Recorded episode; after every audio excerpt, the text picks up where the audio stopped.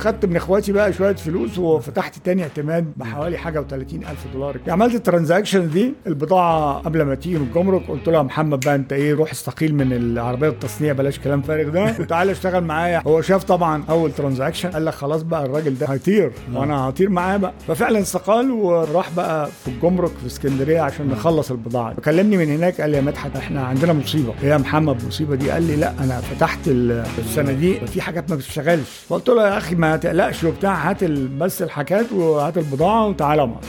جه مصر لقينا البضاعة كلها إيه؟ بايظه فدي أول تفليسة ليا. أنا درست السوق عشان نكبر نعمل إيه. فانا قلت لهم بصوا بقى أنتوا مستعجلين وأنا مستعجل. أنتوا عايزين تشوفوا رايا دي أكبر شركة IT. مش هنقدر نعملها organically كده كل شوية نكبر واحدة واحدة. إحنا هن identify أهم سبع شركات actually في الوقت ده شغالين في ال market ونضمهم. عملنا دراسة وشفنا الشركات اللي ممكن نشتريها واشترينا فعلا سبع شركات. معايا النهارده الأستاذ مدحت خليل مؤسس ورئيس مجلس إدارة شركة رايا القابضة. أستاذ مدحت ازي حضرتك؟ أهلا وسهلا. أخبارك صباح إيه؟ الخير. أهلا بيك في بزنس بالعربي بودكاست.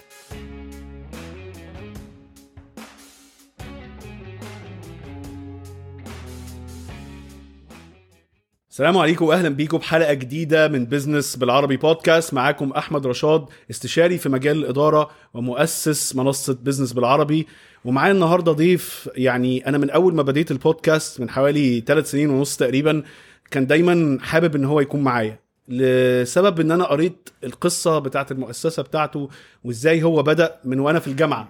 فسبحان الله المقالة دي يعني قريتها عنه وأنا في الجامعة ومن وقتها وهو كان من الناس ال role models واللي أنا حابب أعرف قصتهم وأقابلهم في يوم من الأيام. وربنا أشاء يعني إن أنا أقابله وأنا مبسوط جدا بوجوده معانا في البودكاست ومعايا النهارده الأستاذ مدحت خليل مؤسس ورئيس مجلس إدارة شركة رايا القابضة. أستاذ مدحت ازي حضرتك؟ أهلا وسهلا. أخبارك صباح إيه؟ الخير. أهلا بيك في بزنس بالعربي podcast thank you أعتقد أول بودكاست بالنسبة لك صح؟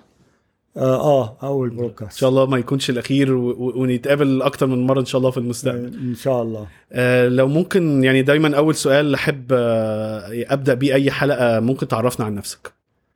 آه، أنا مؤسس ورئيس مجلس إدارة شركة راي القبضه راي القبضه النهارده آه، بتتواجد في ست دول.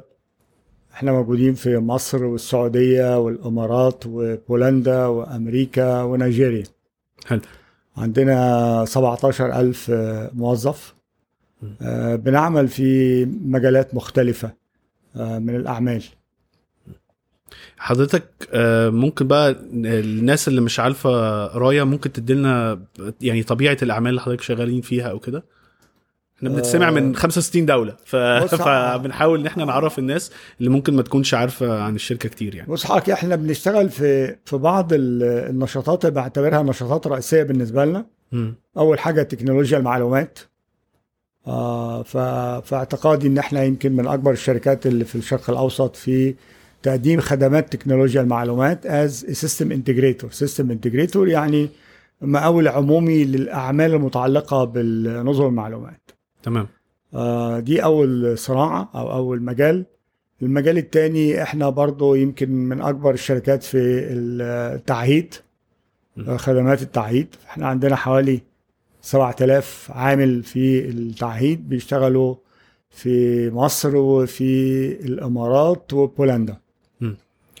آه، ثالث مجال آه، مجال التجا- التجاري التجارة م.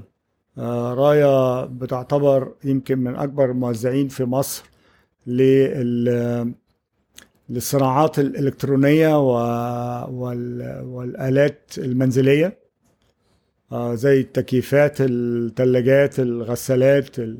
عندنا حوالي حوالي 40 محل آه، تجاري في في في التجزئة وعندنا شبكة بنعتبر إن إحنا من أكبر الشبكات في توزيع الآلات دي. آه، ده مجا- والصيانة. إحنا إحنا من أكبر الشركات برضو في صيانة ال ال آه، صيانة ال الآلات الإلكترونية وغير الإلكترونية ال white goods اللي هي زي الثلاجات والغسالات والحاجات دي والتليفونات المحمولة وال computers آه، وعندنا الصيانة بنشتهر بيها جدا في مصر وفي نيجيريا. آه، المجال اللي بعد كده مجال الصناعي فإحنا عندنا مصنع لتجميد وتصدير الفاكهة والخضروات. أساسا جت منين دي technology مع آه نحكي. لك بعد كده بقى الحكاية هنخش بقى في القصة بعد آه، كده جت إزاي وإنما عندنا برضو مم. تصنيع عندنا مصنع تكييفات فاحنا مم. بنصنع تكييفات مم. بنصنعها للغير ما عندناش ال brand بتاعتنا white label يعني آه آه white labels آه. آه وعندنا مصنع للمركبات الكهربائية الصغيرة م. اللي هي زي الموتوسيكلات وزي العربيات الصغيرة وال... م. آه فده يمكن الأنشطة الرئيسية عندنا أنشطة تانية م. آه سنوية أو جانبية. طبعا النشاط الرئيسي بتاعنا كمان إن إحنا عندنا أمان. آه وهي من أكبر شركات الفينتك النهارده اللي موجودة في مصر.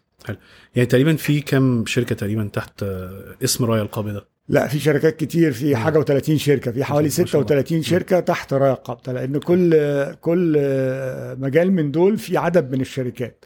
حلو. آه. طيب نرجع بقى شوية ليه لورا. حضرتك آه، أصلا اتخرجت من أنهي جامعة؟ أنا اتخرجت من آه، جامعة القاهرة إدارة أعمال. آه ومن أول يوم اتخرجت وأنا كنت بفكر دايما إن أنا أعمل my own business كان في سبب معين؟ هل حضرتك جيت أصلا كان آه، الوالد أو كده عنده business ولا؟ والله لا الوالد ما كانش الوالد كان آه. طبيب بشري إنما يمكن ال drive بتاع ال business في الوقت ده آه، كان حلم بالنسبة لي. كانش. عايز يدخلك طب؟ بس اي دكتور دايما آه والله كنت بفكر إن أنا أخش طب إنما. لقيته سبع سنين وأنا ما يعني ما, ما كنتش غاوي قوي موضوع الطب آه. كان زي ما بقول لك في دماغي من وأنا صغير موضوع. ال business ده. آه فكان من أول يوم كنت أنا كنت مجتهد جدا في في الدراسة يعني في في التجارة كنت بنجح كل سنة بامتياز أو جيد جدا ما.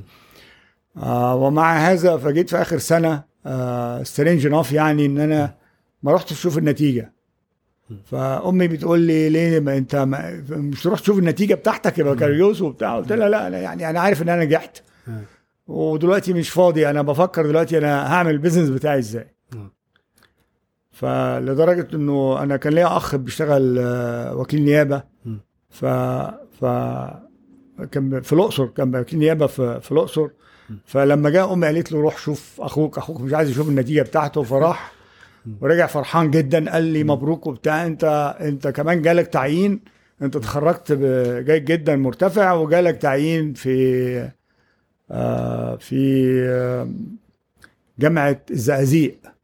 معيد في جامعة الزقازيق قلت له يا. راجل أنا هشتغل مدرس وكمان لما أشتغل مدرس هشتغل في الزقازيق آه. قال لي ما هو هتعمل إيه قلت له قلت له أنا هشتغل my own business يعني أنا. هعمل ال- ال- ال business بتاعي يعني بس وقتها ما تقريبا ما كانش في فكرة بقى ريادة الأعمال وإن أنت تعمل business خاص بيك ما كانش في يعني الحتة دي ما كانتش زي ما بيقولوا كده ترند زي دلوقتي ناس كتير عايزاها أو لا الكلام. ده الكلام ده كان آه، سنة 76 آه فالكلام فما ده كانش كان حد يقول. أنا عايز أعمل business بتاعي يعني هو بالصدفة كده مم. أنا كنت رياضي فكنت بسافر كتير آه هو طب إيه رياضة السفر في الوقت ده كان قليل مم. قوي انما أنا كنت رياضي جامد يعني بلعب مم. رياضة جامد بلعب تجديف جامد كنت مم. في الفريق القومي وكنت بسافر كتير كل سنة بلعب بطولات عالم وكده فيمكن فكرة ال business دي شفتها من بره قابلت رجال أعمال.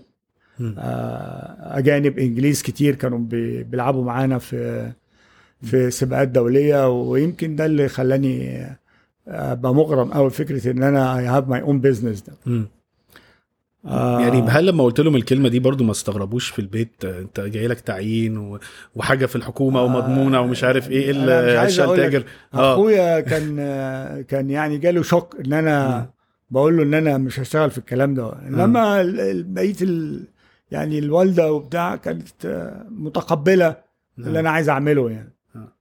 فرحت استلفت من الوالدة 3000 4000 دولار وأنا كان مم. معايا 3000 4000 دولار من مم. المكافآت بتاعت ال بتاعت ال- الرياضة والتدريب. آه. آه. آه كان أياميها أنا كنت مثلت فترة كبيرة المقاولين العرب وعثمان بيه أياميها كان عايش مم. وكان بيشجع الرياضة وكان بيصرف بسخاء على الرياضة. مم. فأخدت الفلوس دي كان معايا مثلا 8000 دولار. مم. أنا كنت بسافر كتير. فكنت شفت حاجتين كده. م. كانوا في الوقت ده في العالم لسه طالعين لعب أطفال لسه طالعة جديد. ما حدش سمع عنها خالص في مصر. كانت العربيات اللي بال بال- ال remote. ب remote control remote آه. control. آه آه. وكانت حاجة اسمها Game and Watch Game and Watch ده أول الألعاب الإلكترونية اللي طلعت. حاجة زي التليفون كده تقعد تلعب عليها Space Invaders آه. وما كانش حد سمع عليهم في مصر. أنا كنت بسافر كتير فقلت أنا أنا هعمل بطاقة استيراديه وأبتدي أستورد دول. لا دي آه. حاجة لطيفة جدا. ابتديت I communicate مع هونج كونج هونج كونج أياميها كانت لسه تبع إنجلترا واستوردت الاثنين دول بالمبلغ ده. م. لما استوردتهم كان ليا جوز أخت جوز أختي كان بيشتغل مدير مالي في الهيئه العربيه للتصنيع م. فقلت له يا محمد والنبي ساعدني فيهم كده أنا مشغول وبتاع إيه آه تعالى اشتغل معايا في القصة دي. خلصنا عليهم من الجمارك وأنا باخد المستندات من البنك. كان في تاجر واقف جنبي فعرض عليا لما شاف البوالص الشحن قال لي بص أنا هديك 5% فوق اللي أنت دفعته وآخد ال.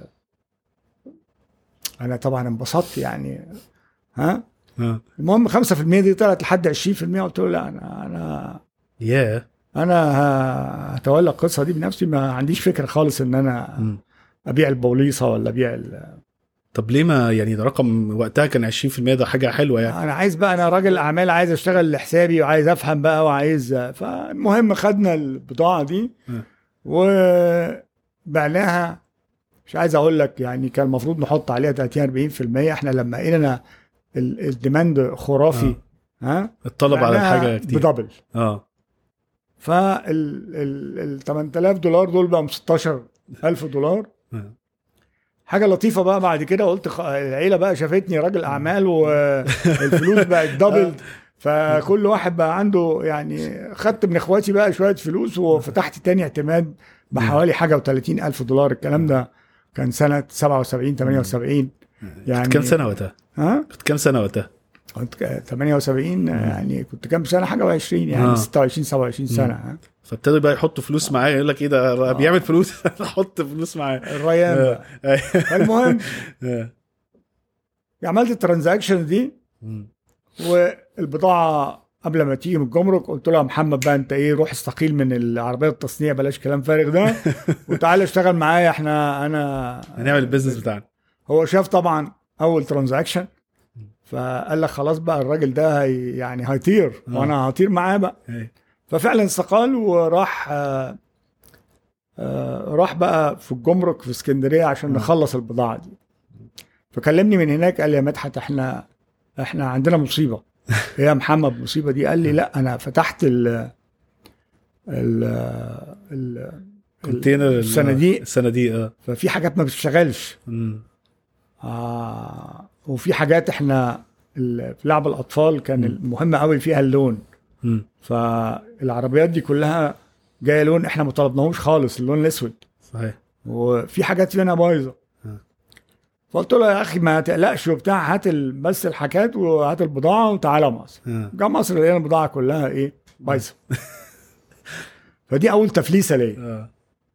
دي إحنا طلع إنه إحنا رحنا السفارة الإنجليزي وبتاع. وبنتكلم قالوا لا أنتوا مش أول ناس يعني ده في هونج كونج دي ناس بتروح تأجر أوضة في عمارة وبي يعني أول transaction كده بيجيبوا رجلك فيها وبعد كده بيعملوا القصة دي. ما كانش في بقى انترنت ولا تعرف تي خلاص الموضوع لا ما كانش في انترنت كان في telex وفاكس آه. طب عملت إيه مع العيلة بقى اللي حطوا فلوسهم معاك و... يعني العيلة ما إيه؟ العيلة ما عرفتش الحمد آه. لله العيلة يعني صرفت بقى. أسدد في الديون اللي عليا آه. دي فترة آه. إنما الحقيقة في الوقت ده أنا كنت بعمل MBA في في آه، في الجامعة الأمريكية. وقلت لا بقى أنا يعني الواحد لازم يتعلم الأول لأنه يعني أنا ما عرفتش حاجة حاجات كتيرة قوي ما كنتش أعرفها. صحيح. إن لازم تروح لمكاتب تفتيش ولازم يعني قلت لا الواحد لازم يشتغل اتعلمت الأول. بالتجربة دي أكيد. آه اتعلمت إن أنا إن أنا مش متعلم. آه. آه ده أهم حاجة. الصدفة الجميلة إنه الحقيقة في, في الوقت ده لما كنت بعمل MBA في ال AUC كان جالنا دكتور جديد دكتور وجيه شندي لو تسمع عنه الله يرحمه ده كان دكتور لسه جاي من أمريكا. وبيدرس لنا اقتصاد وكان معجب قوي بيا مم. وجاء قال لي يا مدحت أنا عايزك تشتغل معايا. ده مفيش تاني أسبوع بعد القصة دي. قلت له أشتغل معاك إيه قال لي أنا كنت مع رئيس السادات امبارح.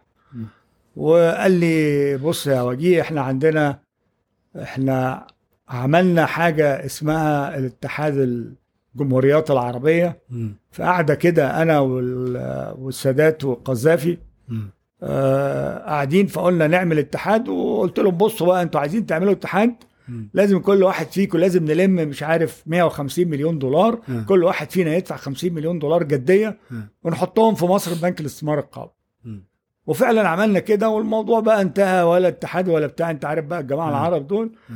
فأنا لقيت في في البنك في ال- بنك الاستثمار القومي ده بتابع الموضوع لقيت 70 مليون دولار موجودين لسه موجودين آه. باسم الاتحاد فأنا عايزك تعمل بنك آه. وتسمي البنك ده بنك الاستثمار العربي وأنا عايزك آه، تيجي تشتغل معايا. فقلت له طيب آه جميل البنك ده يعني فرصة. كويسة آه فرصة كويسة الواحد يتعلم. آه فرحت معاه وكنت تاني واحد أشتغل في البنك ده معاه. تاني واحد أتعين في البنك ده معاه. قعدت في البنك لما ميزة إنك بتشتغل في مؤسسة لسه معمولة و...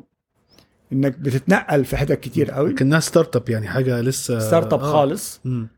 راجل مش عارف حاجة عن البنوك خالص. هو راجل دكتور عامل دكتوراه من أمريكا وجاي مصر. وأنا مش عارف حاجة عن البنوك خالص مم. بس ابتدى يعين ناس عندها خبرة في البنوك وابتدينا نتعلم وابتديت في أول سنة أتنقل بين إدارات البنك الكتيرة وفي الآخر قلت له بص أنا عايز أشتغل في إدارة ال- الائتمان.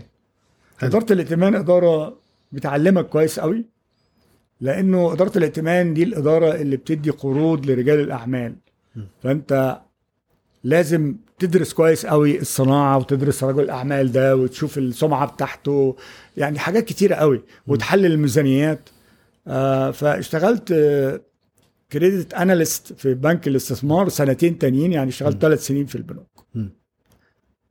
في الوقت ده ابتدت ال- ال- العالم كله كان بيتكلم عن ال IT IBM كانت شركة في مصر من زمان إنما ما كانتش لها أنشطة كتير آه، مع الانفتاح آه، ابتدوا ي- ينزلوا إعلانات انهم هيعينوا ناس.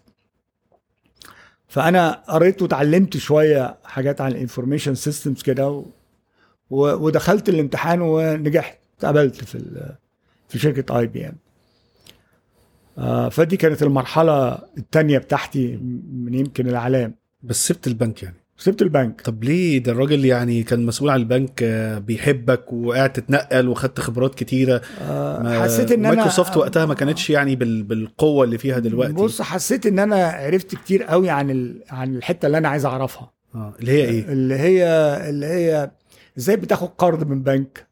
آه، إيه الحاجات اللي تخليك تاخد قرض؟ إزاي تدرس آه، دراسات جدوى؟ لأن أنا كنت credit analyst فأنا. كان شغلتي كلها إن أنا أقعد أدرس ال- المشاريع بتاعت رجال الأعمال اللي تقدم لنا.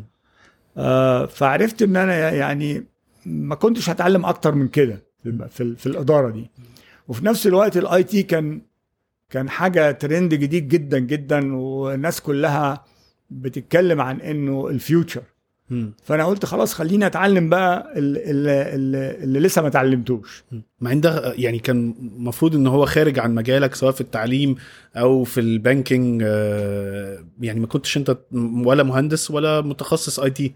مظبوط. بس آه، زي ما بقول لك كانت صناعة appealing جدا لأي حد. كنت شايف إن هي. المستقبل والفرصة ف... هي المستقبل. نمرة اتنين IBM في الوقت ده كانت أكبر شركة في العالم على الإطلاق في ال في ال في ال IT بدون منازع مم. كانش فيه لسه لا Apple ولا مايكروسوفت ولا. الكلام ده. IBM كانت آه، كان بتعمل إعلانات كده من اعلاناتها تقول لك join IBM علشان تشوف العالم. ف ال- القصة دي كلها كانت قصة بالنسبة لي very challenging إن أنا إن أنا أقبل. وقلت والله غالبا أنا مش هقبل كمان يعني it's very difficult إن أنا أخش. المهم دخلت وقبلت. interesting في أول interview أو مش في أول interview في آخر interview ليا كنت بقابل ال general manager وراجل فرنساوي. فالراجل بيتكلمنا في حاجات كتير طبعا. وبعدين في الآخر قال لي بص أنا عايز أسألك سؤال. أنت لما تبقى عندك 40 سنة أنت شايف نفسك فين في ال IBM. قلت له شايف نفسي لو أنا عندي 40 سنة بقعد مكانك فقال لي طب أنت عارف الجماعه الفرنساويين aggressive يعني آه. مش سهلين يعني صحيح. فقال لي طب أنت لو ما كنتش قاعد مكاني لأنه honestly كده يا مدحت أنا بقول لك إحنا إحنا الس- السنة دي هناخد واخدين ست سبع تنفار كلهم أحسن من بعض فأنت ال chance بتاعتك إنك تبقى قاعد مكاني قليلة قوي فهتعمل إيه لو مش قاعد مكاني قلت له هستقيل و I'll I'll have my own business. تعمل business خاص بيك آه م. وقد كان فعلا. أنا قعدت في IBM حوالي 15 سنة. بقى عندي 40 سنة. I was not في مكانه. ما كنتش في مكانه. قدمت استقالتي. وقلت لهم بصوا أنا I will resign. I will do my own business. الحقيقة أنا I was very successful في ال IBM وهم حبوا يساعدوني. آه، فقالوا لي طيب أنت يعني اقعد معانا سنة كمان. وإحنا آه، انت عايز تشتغل معانا هندي لك ايجنسي وهندي لك يعني دخلت معاهم في كذا مشروع. أهم مشروع اتفقت معاهم إن إحنا نعمله. قلت لهم أنا عايز a develop back office application لصناعة ال- التجزئة لل retail IBM في الوقت ده ما كانش عندها back office application back office اللي هو اللي هو ال backbone الأساسي بتاع ال retail كان تمام. عندهم retail machines م. المكن اللي بيحط في المحلات. إنما المكن ده فيه software وفيه application إنما في الآخر بترمي الكلام ده على مين application لل retail فقلت لهم ال IBM ما كانش عندها ده وكنا بنستعمل application مش بتاع ال IBM في ال في ال back. ال front بتاع ال IBM قلت لهم بصوا أنا مستعد أقعد معاكم واعمل اللي أنتوا عايزينه بس أنا I want to develop. ال application ال retail ده.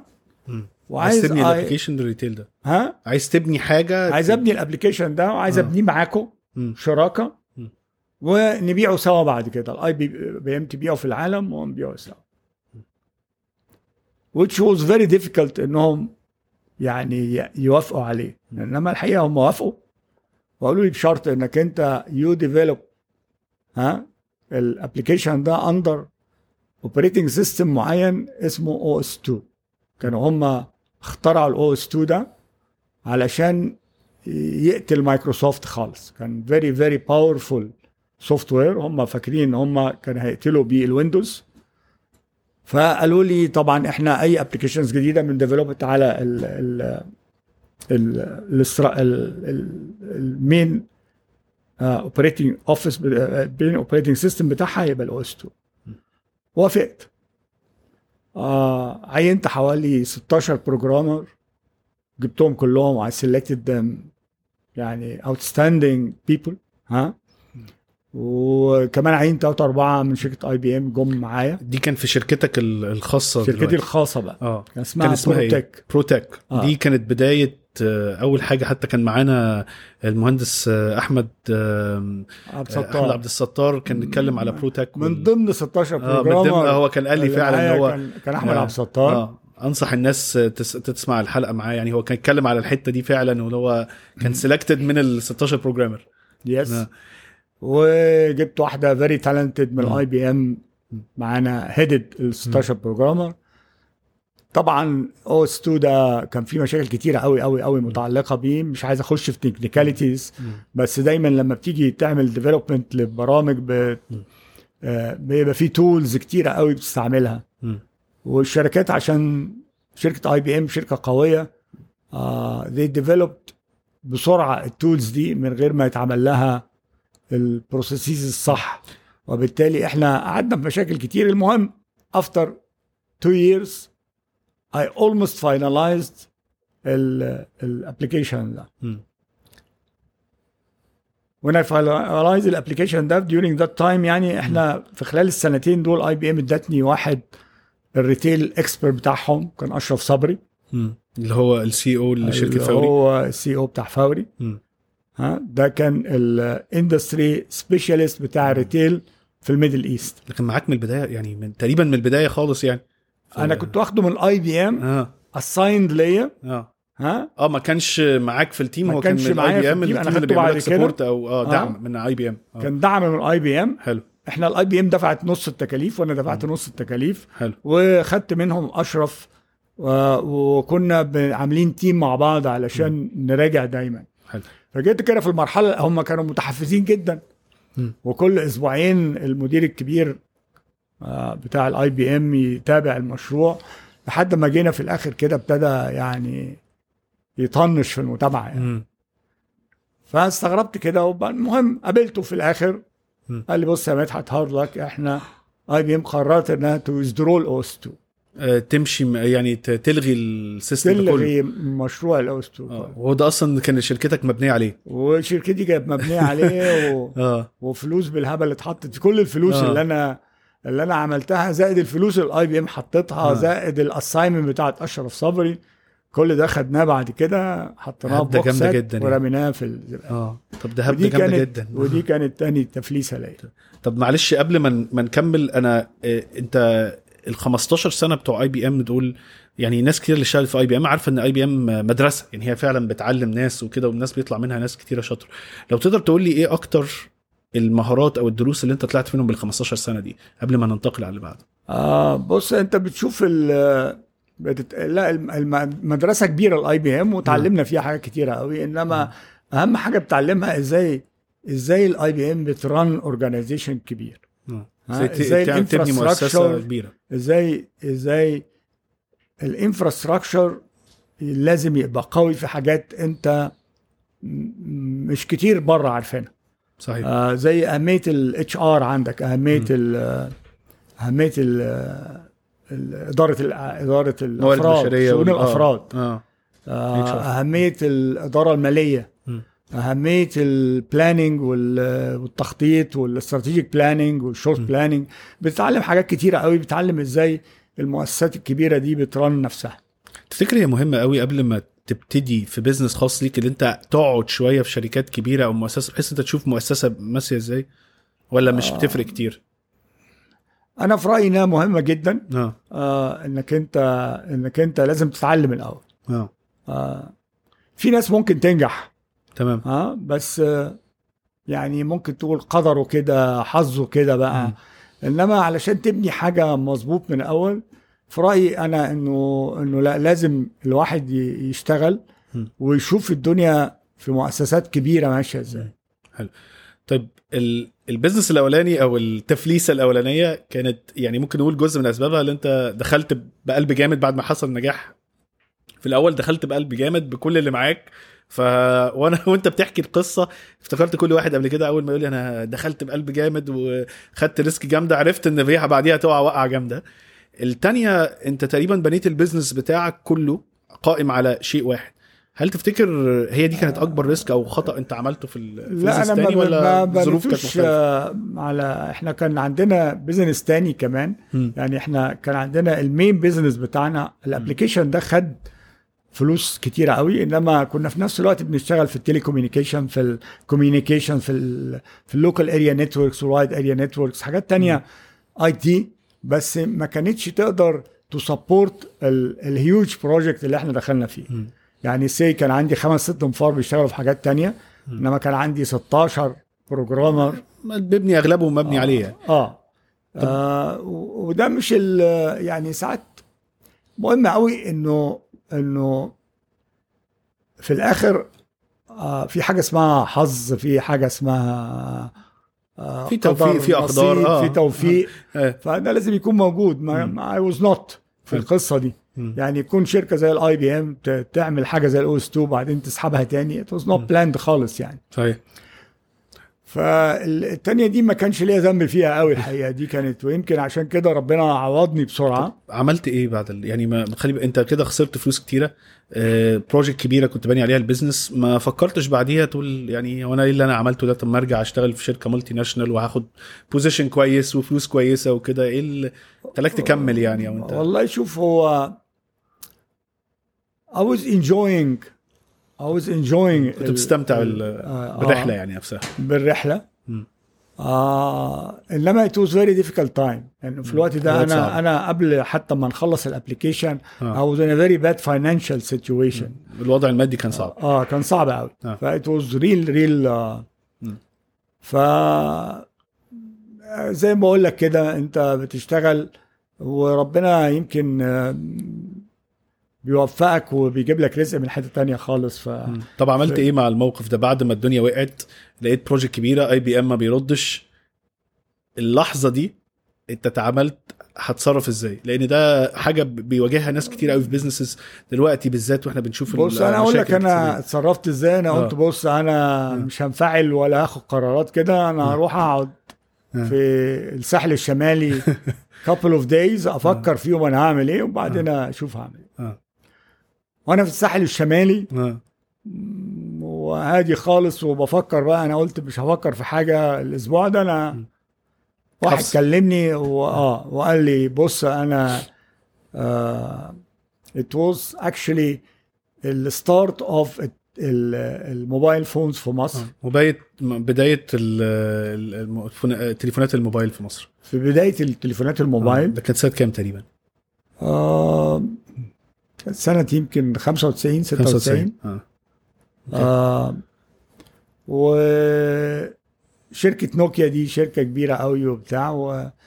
وبيفكروا في إنهم هيجوا مصر ويقابلوا ناس. حلو. المهم أنا قدمت في القصة دي وقدمت قدمت كشركة ولا كشخص؟ قدمت كشركة. كشركة. أوكي. لسبب أو أو لسبب أو آخر it was very difficult إن هم يختاروني لأن كان في ناس كتيرة قوي مقدمين و much qualified عني. However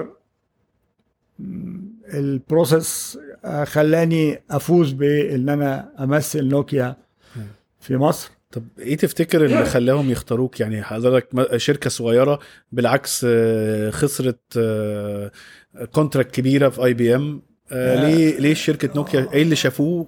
فيكم هم- في الوقت ده إن هم يقول لك تبقى أنت ال- الوكيل بتاعي. نوكيا في الوقت ده كانوا شايفين إنه الموبايل ده هيبقى هو ال work station of the future حلو. مش mobile phone. صحيح. Which is happening بس متأخر قوي دلوقتي. هم ده اللي حصل هو تقريبا. آه هم كانوا شايفين الكلام ده هيحصل بسرعة قوي. هم آه. كانوا شايفين آه في خلال يمكن على أوائل سنة 2000 مم. ها ال ال mobile phone ده هيبقى ال work station. وإنه اللابتوب وال computers والكلام ده كله هيختفي.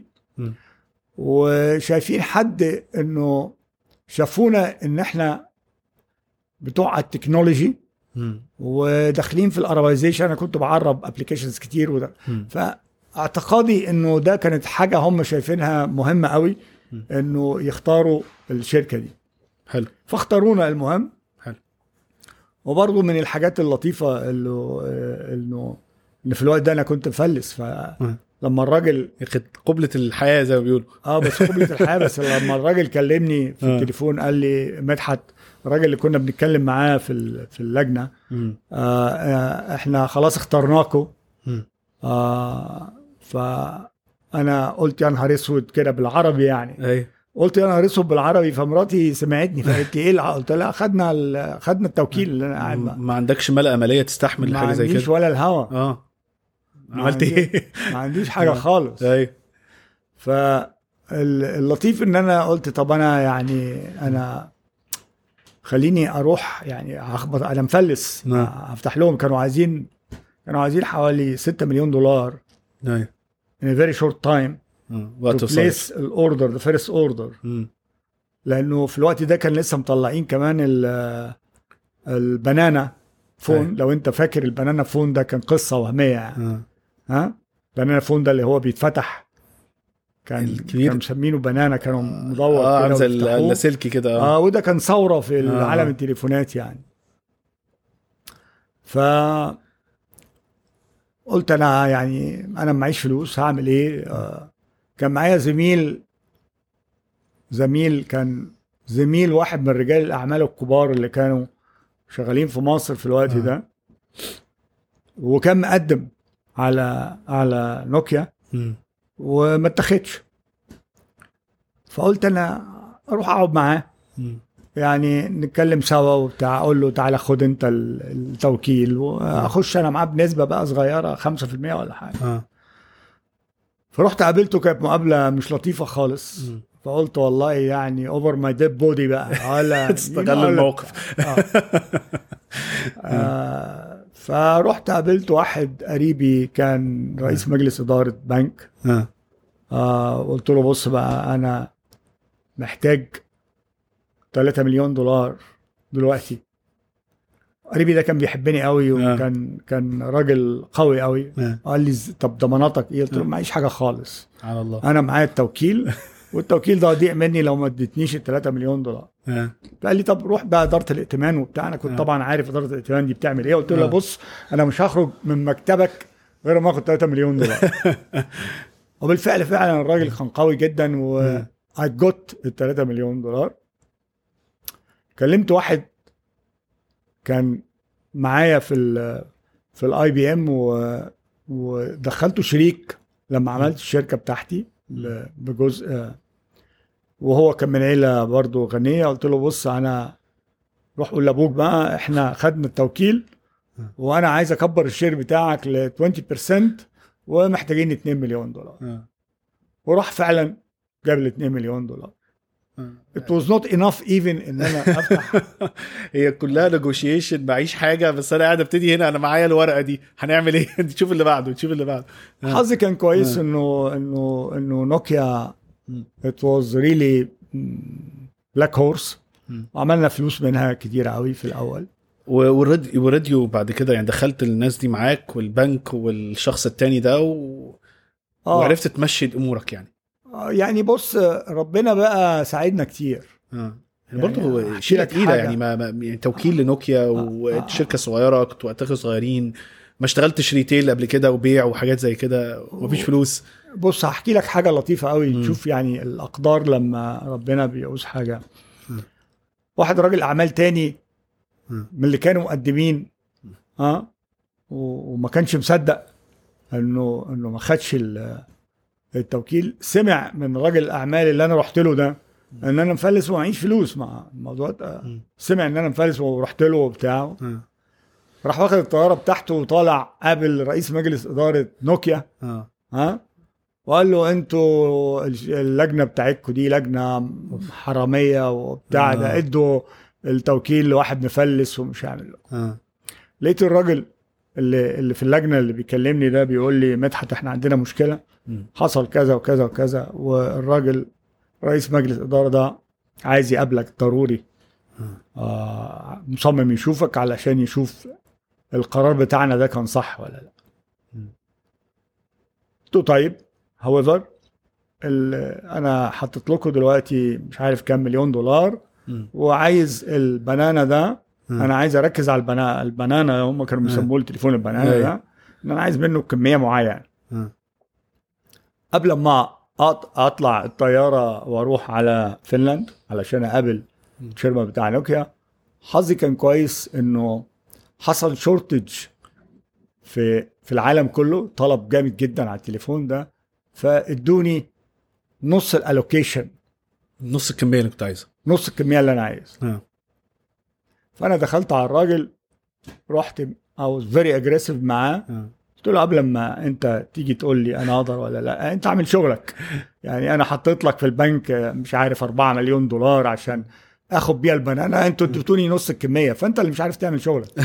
طب ما كنتش خايف وانت بتقول له كلمة زي دي يعني؟ اطلاقا بقى يعني- very aggressive طب إيه ال- إيه اللي اداك الشجاعة اللي انت تقول له كلمة زي دي؟ ان يعني أنا ما- حطيت 4 مليون دولار آه. وما خدش فيهم بضاعة.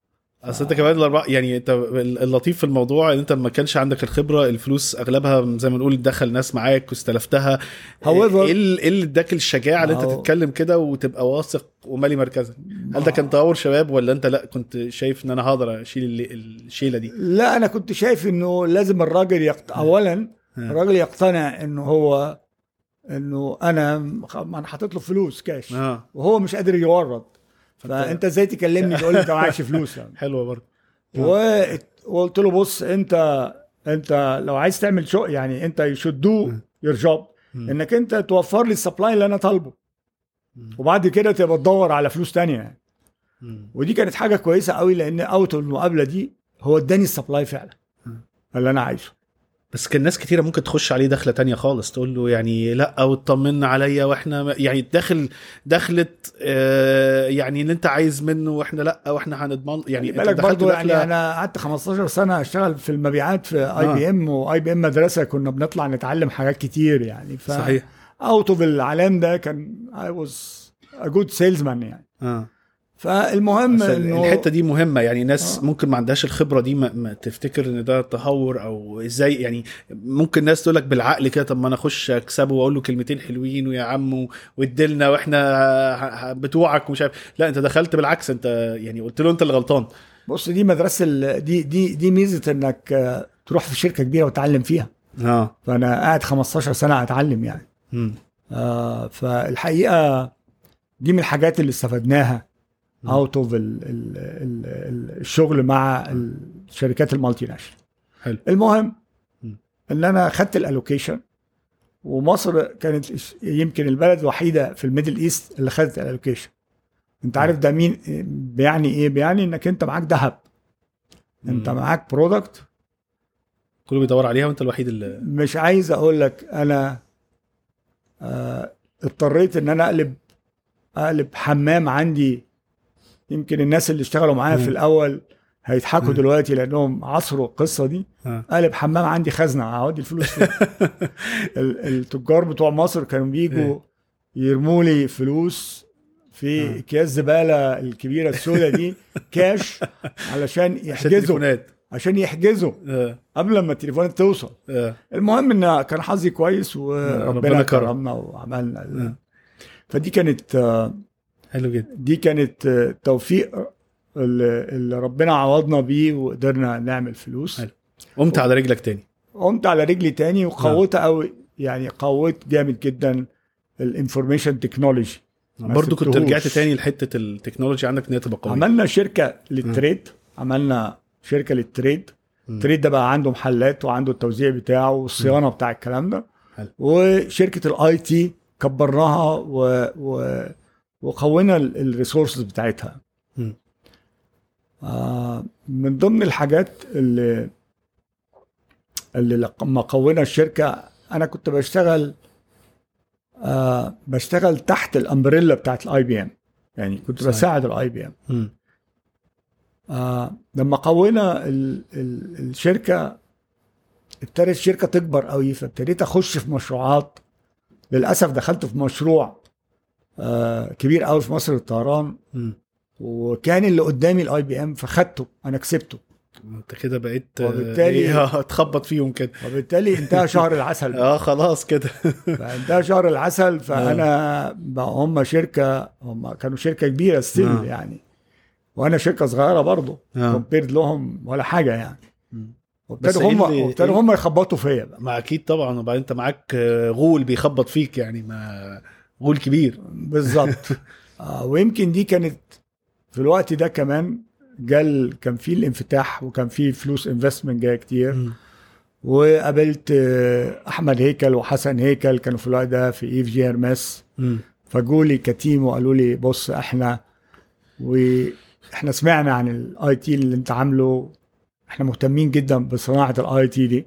مم. مش مهتمين خالص بال- بالجزء التجاري بتاعك. نعم. انما إحنا شايفين انك انت ممكن تبقى اكبر شركة IT في الشرق الأوسط وفي مع ان الشغل التجاري ده اللي بيجيب بيجيب فلوس دلوقتي على الأقل في المرحلة دي كان هو ال- المرحلة دي كان آه. فعلا كده آه. انما هم كان عندهم نظرة برضه. انه ال information technology at the end of the day هي ده ال value الكبيرة قوي آه لل business وفي العالم كله كان ال ال تقييم الشركات اللي بتشتغل في التكنولوجي أعلى بكتير قوي من تقييم الشركات اللي بتشتغل في ال trading والكلام ده. حتى لحد النهارده يعني. فالمهم قالوا لي بص إحنا عايزين هندي لك الفلوس اللي أنت عايزها. لا أنت عايز إيه فلوس؟ هنجيبها لك. provided إنك تقول لنا أنت يعني إزاي تقدر تكبر الشركة دي with ال- الهدف إن إحنا نبقى أكبر شركة IT في الشرق الأوسط. بس هو كانوا يعني هم تقريبا بيستثمروا في في حضرتك مش في الشركة لانك كنت صغيرة. هو شايفين إن أنت عندك رؤية؟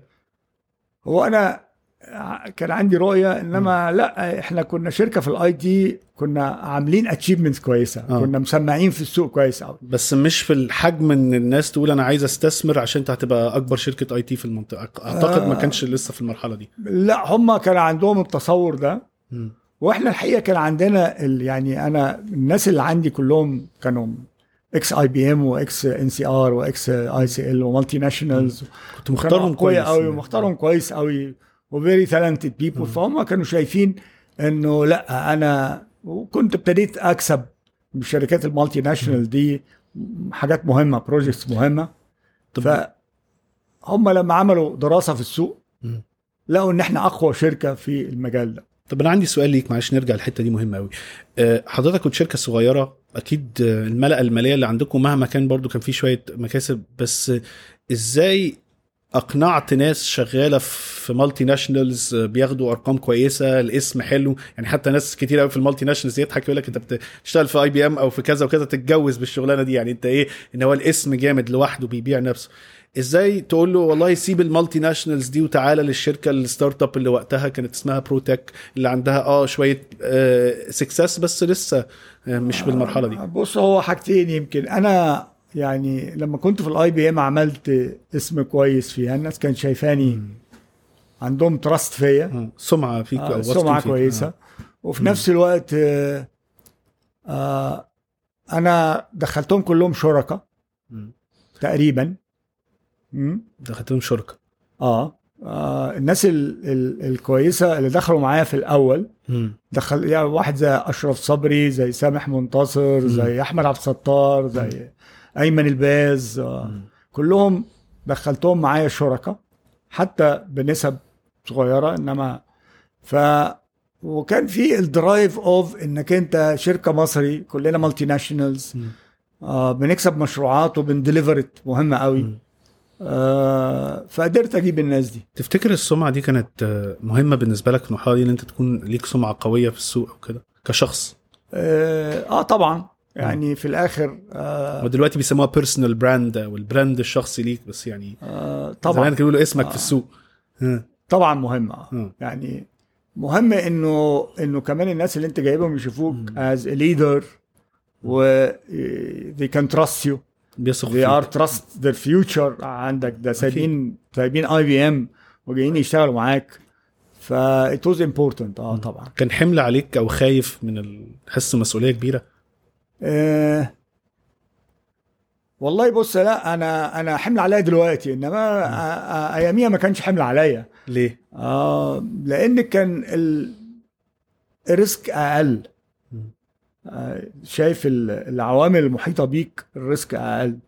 مم. أنت النهارده النهارده عندنا 17000 موظف. الحمل طبعا أنت بتفكر في 17000 واحد. مم. آه بتفكر في ست دول. الدولة دي مم. ساعات آه، إحنا اشتغلنا مرة في الجزائر قعدنا ست سنين نبني في ال في ال في الشغل بتاع الجزائر وبعد كده ماتش كورة طير لنا كل اللي عملناه. آه، يعني I had to leave بضاعة في الجمرك بس ب 50 مليون جنيه. مم. ف بت- ال- كل ما بتكبر كل ما الحمل بيزيد آه، صحيح. وكل ما بتكبر في السن كمان كل ما بتخاف أكتر يعني بتبقى مم. ما بتبقاش زي ما كنت صغير وتاخد مم. ومش همك حاجة شفت كتير آه. ف حلو. كسبت ال ال المشروع ده من من IBM في مصر الطيران ابتدوا يخبطوا فيك فزي ما قلت لك وفي الوقت ده جاء احمد جالك ال investment، آه. أحمد هيكل وجاء و... فلقيتها فرصة كويسة إنه أنا مش هقدر اقف قدام الشركات دي. ما أقدرش اقف قدام ICL at the time و NCR و IBM وبالامكانيات الضعيفة دي فلقيتها فرصة كويسة فعلا و... وعملنا نقلنا بقى من راية اللي أنا بمتلك فيها majority مم. آه كنت في الوقت ده أنا أنا كنت مصمم إن أنا أمتلك 51% والناس اللي معايا دول كلهم كنت مدخلهم. ب 49% فاتنقلت إلى راية بقى قبضة. إن إحنا نعمل شركة اسمها راية. وناخد مستثمرين. دخل معانا اتنين مستثمرين كبار قوي في السعودية. آه و بس هما كانوا ثمان شركات مختلفة وقتها صح؟ اللي أنا على الأقل اللي أنا قريته وقتها. هو لما أنا ما أنا درست السوق عشان نكبر نعمل إيه. أوكي. أنا قلت لهم بصوا بقى إحنا هنشتري. أنا أنتوا مستعجلين وأنا مستعجل. أنتوا عايزين تشوفوا راية دي أكبر شركة IT فمش هنقدر نعملها organically كده كل شوية. نكبر واحدة مم. واحدة مم. إحنا هن identify أهم سبع شركات actually في الوقت ده شغالين في ال market مم. ف ونضمهم فعملنا دراسة وشفنا الشركات اللي ممكن نشتريها واشترينا فعلا آه سبع شركات مم. كان استحواذ ولا دمج؟ آه كان استحواذ ودمج حلو 100% كنا بنشتري 100% ودمج مم. وقعدنا فترة بقى ثلاث أربع سنين طبعا فترة صعبة قوي إنك أنت إنك أنت موضوع الدمج ده وموضوع إن أنت بتاخد ناس من بكالتشرز مختلفة مم. و... وتحطهم بقى يشتغلوا مع بعض في فريق عمل واحد و... و... وت unify ال culture بتاعت الناس دي was a three task في مقولة كده لبيتر دراكر كان اللي هو بيعتبروه الأب الروحي لل للإدارة في ال- في القرن العشرين. يقول لك ال culture eat strategy for breakfast أو ال culture أو ال أو ال environment العامة بت- بتاكل الاستراتيجيه لو لو ما اتظبطتش في نفس الوقت. ال- الحتة دي مهمة قوي الوقت ده كان فيه صعوبات في شركات كتيرة داخلة. انت قلت أنا عايز أدمج أشتري شركات أو أدمج بين شركات مختلفة آه، سبع ثمان شركات وقتها وإن إحنا نبني كيان أكبر عشان نطلع نكبر بسرعة أو نطلع بسرعة. ال cultures ثمان شركات إن أنت تجيب ثمان شركات بثمان أشخ... آه، style مختلفه في الشغل بثمان culture مختلفة ب egos مختلفة الأشخاص كل واحد فيهم كان هو مدير أو صاحب الشركة أو كده. إن هم يدمجوا في كيان واحد آه، أمر مش سهل. آه، لأن إحنا مثلا لما بنتكلم دلوقتي في الأوضاع الاقتصادية كتير قوي من الكيانات الصغيرة بتفكر تدمج تدمج بحيث إن هو يبقى عنده كيان كبير يستحمل الخبطات اللي بتحصل اقتصاديا أنت إزاي عرفت تعمل الموضوع ده آه بص هو الموضوع مش سهل لأنه زي ما أنت بتقول كده أنا في رأيي إنه ال culture دي ال unified culture آه. هي اللي بتخلي الشركة to exist لل long time آه. ممكن تقفل الشركة. م. ف it was very difficult task. آه مش كل الناس كمان بتقبل إنه الراجل كان عنده الشركة بتاعته وهو ال leader وهو اللي بياخد كل حاجة من دماغه من غير governance من غير أي حاجة. حوكمة آه. مش من غير حوكمة. ف I can tell you يعني out of ال ال السبع شركات دول يمكن we lost ثلاثة ثلاثة من السبع شركات ما كملوش. ثلاثة من ال leaders من ال ال آه آه من الأشخاص اللي كانوا بيديروا أو بيقودوا آه. الشركات دي ثلاثة من اللي كانوا بيديروا. و had دي دي يعني we had to let go لأنهم ما, قدروش يتكيفوا مع الوضع ده إنما في ناس تكيفت و وقدرنا نعمل آه، نعمل team قوي جدا جدا لو أنا عايز أبني culture أو بيئة عمل كويسة آه، في المؤسسة بتاعتي تنصحني بإيه آه، لازم تحدد انت البيئة ال culture دي هتبنيها على إيه حلو آه، هتبنيها على team work. ولا على ولا على islands معينة وال team work ده مش جزر مختلف بالنسبة آه. لك آه هتبنيها على آه يعني قيم إنسانية إزاي م. آه يعني إحنا مثلا و selected من الأول إن أنا I want team work م. ال IT you cannot you cannot achieve من غير team work ما تقدرش تنفذ حاجة من غير آه. الفريق قوي yes respect for individual آه. I must respect you آه. آه، يكون في. مواعيد العمل في إنك أنت عندك آه، عندك your own personal آه، commitments to the family لاولادك آه، respect إنه الفراش عندنا زي السي أو آه. you cannot آه، آه، تعامل ده بطريقة مختلفة عن ده. ما تفرقش في المعاملة بينهم. بس طبعاً. بحاول أترجم على قد ما أقدر العربي أيوة. عشان الناس بتزعل ف... فبس بحاول أترجم على قد ما أقدر. ال ال دي تاني حاجة تالت حاجة إن إحنا نبقى customer focus آه مركز على العميل. customer is always right آه. customer is always right آه. هل أنت متفق على المقولة دي؟ ان في مدارس مختلفة بتقول هل العميل فعلا دايما على حق ولا لا؟ آه العميل دايما على حق حتى لو كان لو كان هو مش على حق آه ده لو أنت عايز تبقى market leader العميل دايما على حق م. آه طبعا في exceptions للكلام ده مم. إنما لازم يبقى ال concept نفسه إنه إنه العميل على حق يعني في ناس بتزعل من الحتة دي لك لأ مش كل العملاء وانت كده بت يعني في ناس ما ما تستحقش إن أنت تبقى هو تقول له إن أنت على حق. تختلف معاه آه يعني لأ أنا في رأيي إنه دايما لازم تحط في دماغك إنك العميل على حق. حلو. ده في, في لما تيجي تتعامل مع آه، الزباين بتوعك يعني.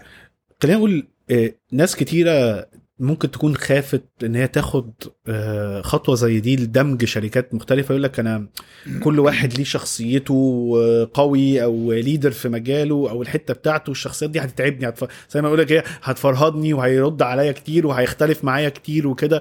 طب ما أنا أجيب الناس بتوعي هي... يعني أقول لهم اعمل حاجة تعملها وخلاص. آه، والله شوف وده- آه. أنا أنا out of my experience من وحي خبرتك آه. أنا أتفق مع التخوف ده عشان. كده أنا النهارده آه. لو أنا بشتري بستحوذ على شركة أنا في رأيي إن أهم حاجة إنك تفور ال management بتاعتها م. unless إن ال management بتاعتها دي 100% في هارموني في الطريقة وفي ال culture بينك وبينها صحيح ودي بتحصل كتير في ال M أو ال merger و acquisitions إن في- في طبيعي- العالم. آه في- في العالم كله يعني ده مش مش في حاجة العالم غريبة كله آه. دايما في شركة كبيرة بتسحب آه. على شركة صغيرة آه. وفي معظم الأحوال مم. أول حاجة بيعملوها إنهم يفوروا ال management بتاع الشركة دي ويجيبوا ناس من عندها أو culture فاهمة ال culture عشان. تعرف تنفذ آه لأنه صعب جدا جدا إنه لو ال culture بعيدة. آه في الأغلب بتفشل بس في وقتها أنت ما كانش عندك ال luxury أو ما كانش عندك الفرصة دي أنت تعمل كده. لسه كنت الشركة كبيرة. ما كانش عندي الفرصة دي وما كانش عندي ال resources دي. صحيح. يعني إحنا بنينا resources كتير. حلو. والنهاردة ما اخافش إن أنا أشتري. شركة وأغير. عندي ناس كتير وعارفهم وعارف قدرات كل واحد فيهم. دمجت ال- الشركات كلها. قعدت مدة عبال ما الدنيا تبقى stable أو يعني الدمج ده يبقى ماشي كويس ببيئة عمل واحدة وكده. خدت منك قد إيه عشان تدمج الموضوع؟ ثلاث سنين. ثلاث سنين. آه ثلاث سنين. آه وابتدينا نعمل شغل كويس وابتدينا نكسب كويس. آه للأسف بقى يعني ال- السوق في مصر أو في الدول اللي هي مش كبيرة قوي مش ضخمة قوي زي أمريكا زي ما بتقدرش تفوكس على صناعة معينة. بيبقى في خطر كبير قوي عليك. صحيح. آه. ف ما قدرناش إحنا كان معانا فلوس عملنا فلوس كتير.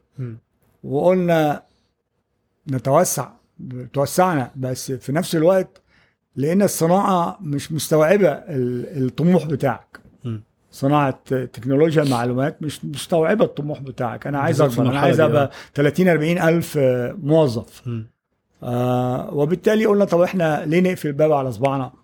مادام في فرص كتير في مصر إحنا شايفينها آه نقدر نعمل منها فلوس ونقدر نكبر فيها فخلينا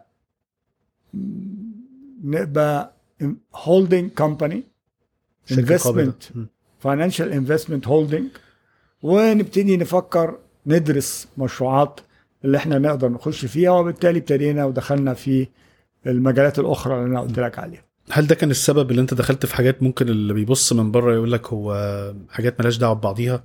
آه آه إنما هقول لك الحمد لله أنا لو ما كانش عندي الحاجات دي, دي النهارده أنا كنت كنت تعبت جدا السنة دي مثلا. آه مثال أنا إحنا دخلنا زي قلت لك عملنا مصنع بنصدر ال- الفواكه والخضروات الجامدة. المصنع ده النهارده أساسي في المجموعة لأن هو اللي بيجيب العملة الحرة اللي مش موجودة النهارده متوفرة اللي بقدر أستورد بيها صحيح في حاجات تانية مم. آه، call center لما عملناه وعملنا call center بتاعنا في بولند وعملنا في السعودية وعملنا في دبي هو ده اللي بيقدر يجيب لنا عملة حرة مم. علشان نقدر برضو نستورد بيها البضاعة اللي بنبيعها. فزي ما بقول لك في في في آه في السوق المصري التنوع ده فادنا كتير قوي في السنين اللي فاتت. ويمكن ده ادانا استقرار مالي جامد جدا انه ساعات صناعة بتقع والصناعة التانية بتخدم عليها. بس يعني هو في مد- مدارس مختلفة في الحتة دي. في ناس تقول لك انت لازم تتخصص وتجيب آخرها في حاجة معينة أو لا انت اعمل الحاجات دي عشان تحافظ. يعني لو حاجة وقعت حاجة تانية تسندها بس في نفس الوقت بيرد عليه يقول لك طب ما, ما لو أنا عملت كده أنا كده مش مش ببقى أحسن حاجة في مجالات كتيرة أو ببقى مشتت بص إحنا حطينا criteria معينة قلنا إيه قلنا لو دخلت مجال معين أنا لازم أبقى يا نمرة واحد يا نمرة اتنين فيه دي مدرسة آه، جاك ويلش GE. آه إحنا قلنا. كده آه. قلنا إحنا هنفتح الباب مم. إنما لازم أقيم أنا المجال اللي أنا داخله ده آه هقدر أبقى leader فيه ولا لأ. وفعلا إحنا في بعض المجالات دخلناها. وما كناش leader فيها ما كناش واحد أو اتنين. بعتها خلصنا منها حلو. فالحقيقة ده قدر يحطنا على ال track الصح. أنا صحيح في مجالات مختلفة أنا في عشر مجالات مختلفة إنما في العشر مجالات دول أنا نمرة واحد أو نمرة اتنين. آه في ال IT أنا نمرة واحد في ال call center أنا نمرة واحد. آه في ال trade أنا اعتقدنا نمرة واحد. يمكن يا واحد يا اتنين في المحلات آه. فكل صناعة إحنا فيها بندرسها كويس قوي بنطمن إن إحنا بالإمكانيات بتاعتنا بال management ال- بتاعنا آه نقدر نبقى نمرة واحد أو اتنين. طب إيه اللي خلاك توصل لحاجة زي كده ما شاء الله في نجاح زي كده في مجالات مختلفة ممكن من بره ملهاش دعوة ببعض. يعني إيه ال- الـ criteria اللي انت بتقول أنا عشان أعمل كذا في الشركات أو ال process دي إن أنا أقدر أبقى نمرة واحد أو نمرة اتنين في مجالات مختلفة. الموضوع مش سهل ده انت توصل نمره واحد في مجال واحد حلو بس مش مش 10 مجالات. آه إحنا قبل ما نخش المجال بندرسه كويس قوي. دي نمره واحد. بندرسه كويس قوي باستفاضة عشان نتأكد إن إحنا نقدر financially و management wise نقدر نعمله ونديره كويس. آه والحاجة التانية اللي عملناها إن إحنا استثمرنا كتير قوي في ال management عندنا استثمرت في الم- في الإدارة عندك استثمرنا في الإدارة وبالذات في الناس اللي هم ماسكين الشركات. آه إنهم يتعلموا كويس قوي. وإنهم يبقوا عندهم إمكانيات كويسة قوي. آه بحيث إنه أي واحد فيهم بقى CEO محترف يقدر يدير أي صناعة هو ما شافهاش حتى قبل كده. ال- الإدارة في حد ذاتها آه، حاجة مهمة قوي ولما بيكون مدير شاطر قوي أو CEO شاطر قوي فاهم finance كويس فاهم استراتيجي كويس فاهم planning كويس بيقدر يدير أي صناعة آه، بطريقة طب كويسة. أنت من وجهة نظرك آه، إيه هو إيه اللي بيخلي حد مدير أو قيادي ناجح؟ يعني في طبعا characteristics لازم تبقى عنده. وخبرة بيبنيها واستثمار فيه بيتعلمها. بمعنى انه ال leadership لازم يبقى عنده leadership ال leadership دي آه، مش هتقدر تعلمها. له تفتكر ما أقدرش اعينها آه، أنا في رأيي لأ ما تقدرش تعلمها له. آه، ال character من من الأولاد الصغيرة كده إحنا ساعات في النوادي وفي الألعاب وبتاع بنشوف الراجل ده كده الولد ده ده leader. ده هما في اتنين تلاتة والباقي ماشيين وراهم. بيبقى طبيعته he has this leadership مم. risk taker risk taker ده طبيعة بشرية. مش هتقدر تعلم واحد إنه يبقى risk taker. أنت يا either risk taker or not and also again you can see ده كويس جدا في الأولاد وهم بيلعبوا رياضة. ده risk taker ولا لأ؟ آه. لو انت جيت لناس تقول لهم نطوا في الماية من من من من 3 متر مم. لو جبت مجموعة من الأطفال سبع ثمان سنين ها في منهم لو جبت عشرة في منهم اتنين تلاتة هيروحوا طالعين ونطين والباقي مش هينط. هو بطبيعته he is risk taker he he likes to سيلف and مم. ف risk taker ده it's it's character أنا في رأيي ال leadership بياخد مجازفه character ال communication character بس ممكن يتحسن مهارات كتير. تواصل مم. ممكن تقدر تتعلم كتير. وبعدين الحاجات التانية بقى دي كلها علام لازم to invest فيه طب طب كلمه ال communication دي تقريبا ما فيش interview أو بودكاست آه، قعدنا نتناقش فيه إلا لما الضيف كلمني على ال communication skills ليه شايف ال communication skills أو مهارات التواصل مهمة لو حد عايز يبقى مدير أو قيادي في مؤسسة هتتواصل مع الناس بتوعك إزاي مم. يعني أهم حاجة في المدير. آه إن هو بيدير من بيدير من خلال الناس بتوعه حلو. هتتواصل معاهم إزاي مم. هت هت encourage them هتشجعهم إزاي على الشغل. مم. هت motivate them إزاي. تحفزهم. تحمسهم وتحفزهم إزاي. لو أنت ما عندكش communication طب إزاي ابني ال communication skills إزاي ابني مهارات التواصل عندي؟ آه في كورسات كتيرة قوي. في كورسات كتيرة قوي. آه وإحنا حسنا أنا شخصيا أنا definitely لما دخلت ال IBM ما كانش عندي ال communication skills دي مم. إحنا اتعلمنا كتير قوي. في في في كورسات كتيرة مخصوصة. communication how to communicate how to make presentation how to make conversation مع حد. how to make discussion مع حد. كل الكلام ده بتقدر تنميه لازم يكون عندك base صحيح علشان تبقى an excellent communicator إنما بتقدر ال communication تقدر تشتغل عليها كتير قوي طيب انت اتكلمت على الريسك تيكينج أو المجازفة اللي هو لازم يبقى شخص عنده يعني آه، إن هو يقدر ياخد مجازفة أو عنده ميول إن هو ما عندوش مشكلة مع المجازفة أو المخاطرة. إيه الفرق بين ال risk taking أو آه، إن حد يقود مخاطر والتهور؟ يعني إزاي تفرق بين الاثنين ال risk taking يعني درجات. ها؟ فبتبتدي من أول إنك أنت تبقى ما أنتش risk taker لحد ما المرحلة اللي بنقول عليها تهور م. ها أنا في رأيي إنه لازم البني آدم يكون عنده آه يكون عنده ال minimum ال minimum. risk taking آه ال maximum ما بيقلقنيش قوي م. لأنه الخبرة والتعلم بيهدوك شوية. إنما يهمني إن يبقى عنده ال base ده يبقى عنده ال minimum طب انت يعني أنت كل ساعات ناس كده تقول إيه أنا كل ما بكبر بالمؤسسة كل ما ببقى اخد أخاف آخد risk أبقى آخد مجازفة. ليه؟ لأن أنا زي ما بيقولوا إيه ورايا ناس كتيرة ورايا مسؤوليات وحضرتك مثلا ما شاء الله 17000 موظف. إزاي حافظت عن إن أنت تبقى risk taker مع كبر المسؤوليات اللي حضرتك بقت آه، تحتيك؟ آه يعني زي ما بقول لك هي طبيعة في الأول. م. والدنيا ب... ب... العلام والخبرة. والكلام ده بيظبطها. انما إنما لازم تبقى طبيعتك you are risk taker أنا طب- طبيعتي أنا risk taker أنا. high risk taker أنا قريب شوية من ال... من الحتة اللي فوق عن اللي تحت. تفتكر إيه الفرق بين إن حد يكون حكيم في اتخاذ قراراته والجبن؟ والجبن. يعني في ناس تقول لك إيه هي حكمة وفي ناس تقول لك مش حكمة ده شخص جبان. آه هو ما أنا بقول لك ال risk واحد مش risk taker آه. بطبيعته هو آه. مش هياخد risk. مم. دي طبيعة بشرية. مم. بس إمتى تقول ان ده حكمة وامتى تقول ان ده جبن؟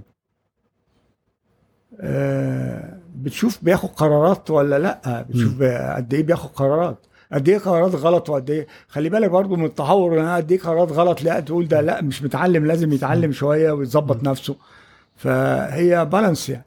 لما واحد ما بيغلطش خالص ده ما انتش عايزه. يعني أنا أنا من ضمن الحاجات اللي بتعلم ان الراجل ده مش risk taker إنه ما, بيغلطش ما بياخدش أي غلط. لازم تغلط أصلا. آه لازم تبقى مقدم ان أنت هتغلط. ما دام بتاخد آه. risk يبقى في مرة في القرارات اللي أنت هتاخدها دي هتقع. إيه مفهوم القيادة بالنسبة لك؟ أو المفهوم ال leadership بالنسبة لك؟ آه ال leadership إنه أنت لازم آه ت gain ال trust تكسب الثقة مم. بتاعت الناس اللي تحتك مم. مش حبهم دي ودي مهمة حاجة أوي. مهمة قوي مهمه جدا إنك تفرق بين إن واحد يحبك م. واحد ي trust you وي value آه، القدرات بتاعتك م. ال- المدير ما يصحش يفكر إن هو إن هو شغلته إن الناس اللي تحت تحبه م. آه إنما لازم الناس اللي تحته تترسم تثق فيه تثق فيه تشوفه آه، نموذج كويس لأنه يتطلع إن الراجل ده فير الراجل ده في حاجات كتيرة قوي آه، مش الحب الحب ده يعني لو أنت فكرت إنك عايز تبقى محبوب. عمرك ما هتفكر إنك. هتغرم حد هتأذي حد هترفد حد هت... دي كلها حاجات ب... لازم هتعملها. صحيح. في مشوارك لو انت عايز تبقى مدير ناجح. صحيح. من أصعب الحاجات اللي بلاقيها عند المديرين المصريين بالذات.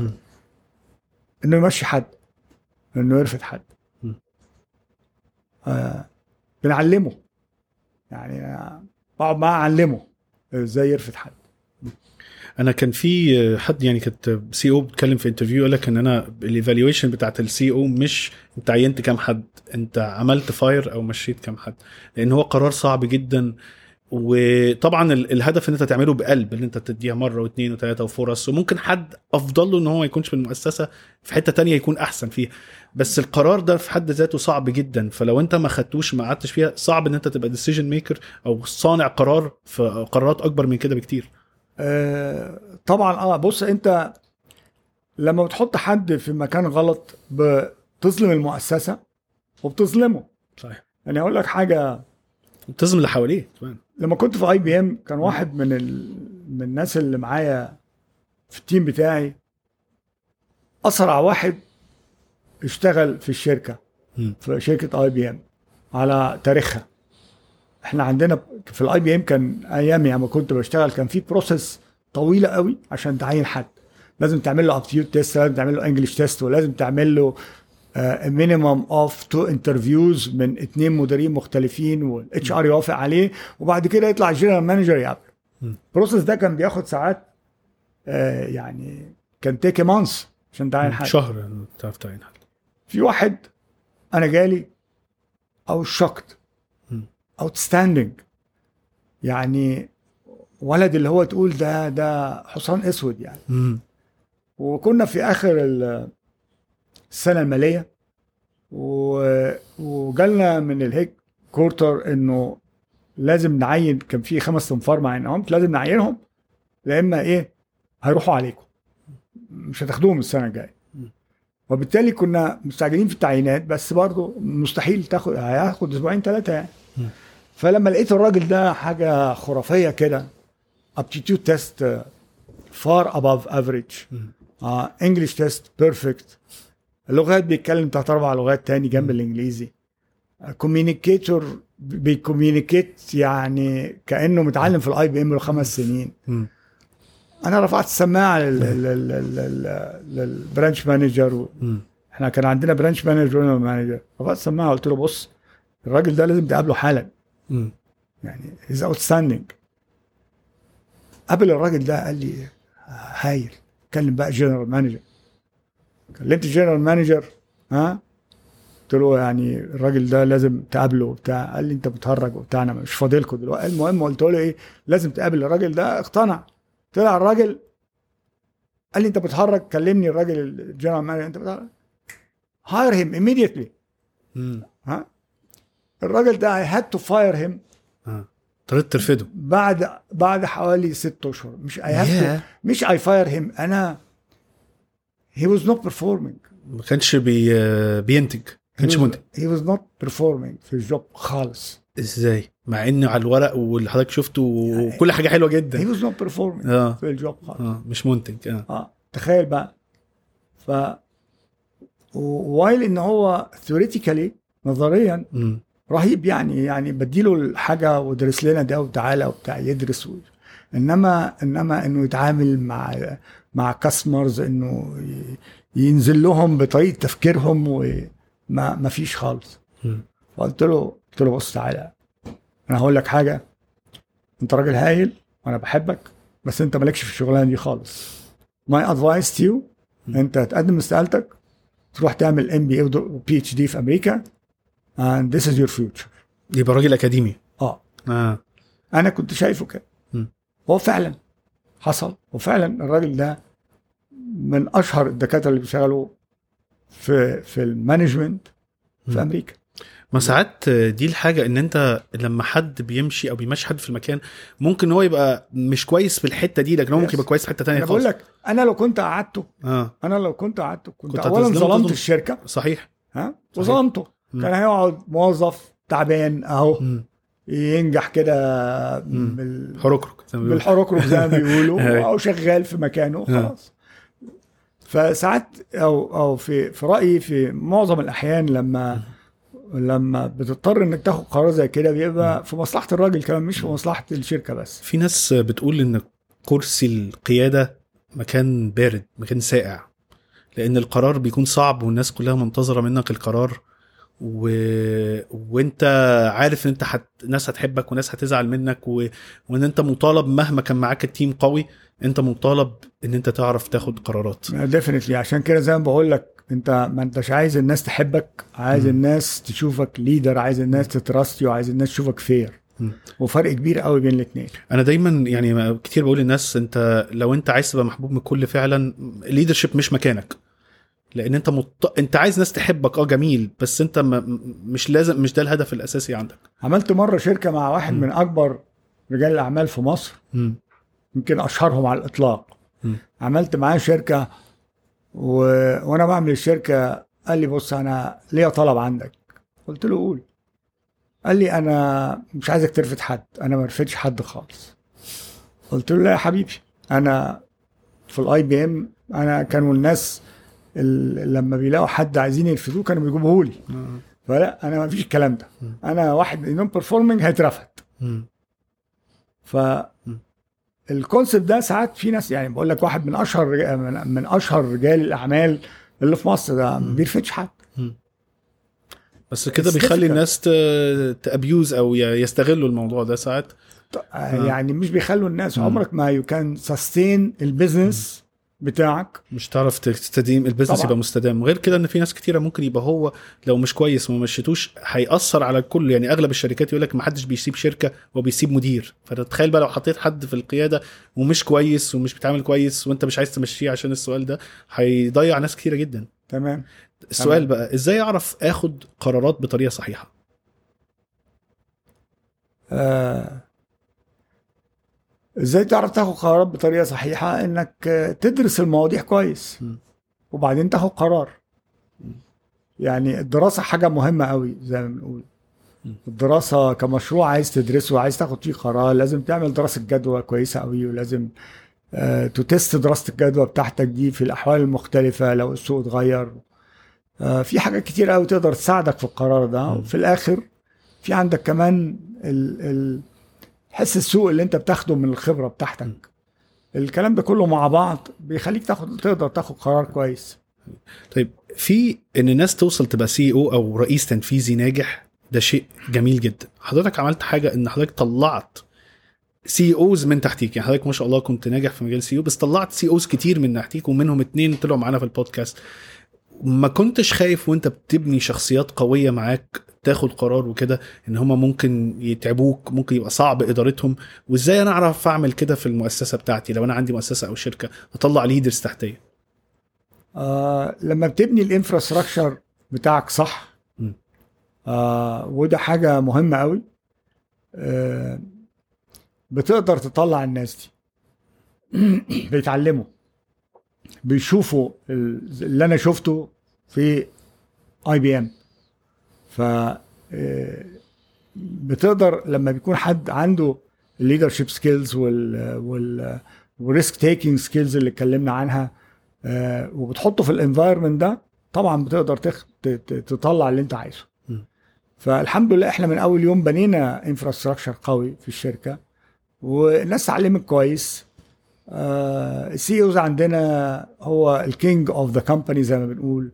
آه وبي بي بي بي بيبقى evaluated مظبوط بال achievement بتاعته بياخد ال scope الواسع بتاعه في ال authorities ف في رأيي هو ال إنك بت بتحط الراجل ال- اللي عنده المواهب الأساسية اللي أنت عايزها في environment مظبوط بيتعلم بيقدر يبقى CEO ناجح. حضرتك قابلت CEOs كتير وطلعت من تحتيك CEOs كتير. إزاي بتعرف تفرق بين الرئيس التنفيذي اللي هيكون ناجح وممكن رئيس تنفيذي كويس بس مش بالسوبر ستار لما بعين حد من بره. قصدك ولا لما بعين حد من جوه من جوه أو من بره لا من جوه آه. سهل قوي ببقى عارف.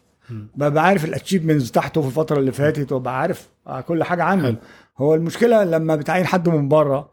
ودي يعني آه، أنا أقدر أقول لك إحنا بننجح في 70% مم.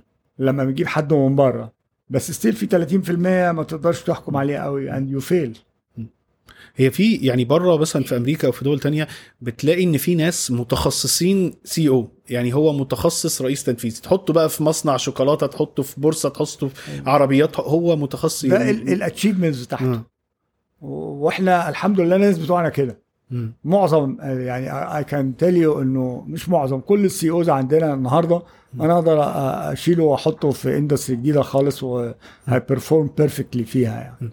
حضرتك آه، برضو لما كنت بسأل ال- ابن حضرتك بقى ال CEO دلوقتي في مؤسسة رايا ممكن بعض الناس بس اسال لما سألتهم قالوا لي طب هو كده رايا قلبت family business أو business عائلي؟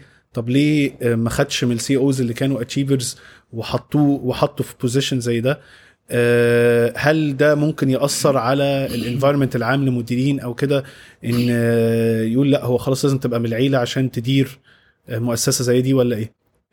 بص أنا أنا في الأول أول ما عملت ال- الشركة ما كنتش بفكر خالص في إن ابني هيجيبه. آه، أو في أي احتمال له إن هو يمانج الشركة. آه إنما حصلت بظروف كده إنه إنه اولا أنا آه ابتديت أشتري أسهم في الشركة وحصل آه ظرف معين اضطريت أحط آه أمر شراء إجباري. وبالتالي اشتريت الأغلبية الشركة فأنا اي اون النهارده أنا وعيلتي وولادي م. بنمتلك more than 60% of الشركة. دي أول حاجة. حاجة حصلت آه، في الطريق ده. والحاجة التانية إنه إن أنا لقيت في ابني إنه إنه يستطيع إن هو عنده الإمكانيات القوية اللي تخليه يقدر يليد الشركة بطريقة كويسة. بمعنى إن هو عنده ال leadership as risk taker. آه، اتعلم كويس قوي خرج من ال AUC ب high record وبعد كده راح عمل MBA بتاعته في في هارفارد في أمريكا. وبعدين he did not join me قعد ثلاث سنين في مايكروسوفت. كان واحد من ال HiPo بتاعهم. قعد ثلاث سنين اتعلم كويس في مايكروسوفت كمان. وبعدين لما جاء اشتغل معايا اشتغل في الشركات من تحت. ما مسكتوش شركة اطلاقا. م. واتنقل في كذا شركة and he proved himself م. to be a أثبت نفسه. أثبت نفسه إن هو إن هو في رأيي كان واحد من أحسن الاثنين ثلاثة اللي يديروا الشركة. م. لأن في ناس كتير تقول لك أنت عشان تضمن إن الشركة تعدي آه، أجيال إن أنت بتفصل الملكية عن الإدارة. فهل ده يعني هل حضرتك متفق مع ال- الفكر ده ولا لأ مش متفق؟ آه. ولا بتعمل حاجة هايبريد بين الاثنين لما بتبقى ما هو أنت لازم تقول أنا النهارده بقى إلى حد كبير الجزء ده مهم للعيلة م. أول ما ابتديت يبقى عندك ماجوريتي في شركة كبيرة م. بتقول لا الشركة دي مهمة إنها تفضل في العيلة م. تفضل controlled by العيلة ما. control دي كالملكية بس مش اداره control. كملكية. وبعدين لازم تحط لها ال governance بتاعها to ensure. ال sustainability إنك مم. أنت الشركة دي هتفضل الاستدامة. وتدار بطريقة مظبوطة. آه خلي بالك حكاية إنه يبقى حد من العيلة بتحصل في في أول جيل إنما بعد كده مش هتحصل في الجيل ال- ال- ال- التانية لو أنت حطيت الجفرنس المظبوط ليه لأنه الملكية بتتفتت بعد كده. واخد بالك الملكية بتتفتت وهي مصلحتك إنه خلاص إنه هي بطبيعة الحال لازم ال governance ده يكون متأكد إن اللي بيحطه ده أحسن واحد موجود بديل عنده إنه يدير الشركة. بس ساعات الملكية تتفتت وبتتفتت معاها الشركة. ودي أنا شفتها أنا اشتغلت في family businesses كتير آه، كاستشاري أو كموظف وكان حصل إن في الجيل الثاني والثالث يقول لك خلاص أنت فلان ياخد الحتة دي وأنت تاخد الحتة دي وأنت تاخد الحتة دي. لو ما حطيتش ال governance الصح بتاعك. حوكمة. مم. لو ما حطيتش الحوكمة والميثاق اللي انت هتشتغل بيه مع ال owners بعد كده. definitely الملكية تتفتت وده بنشوفه كتير في الشركات. العائلية.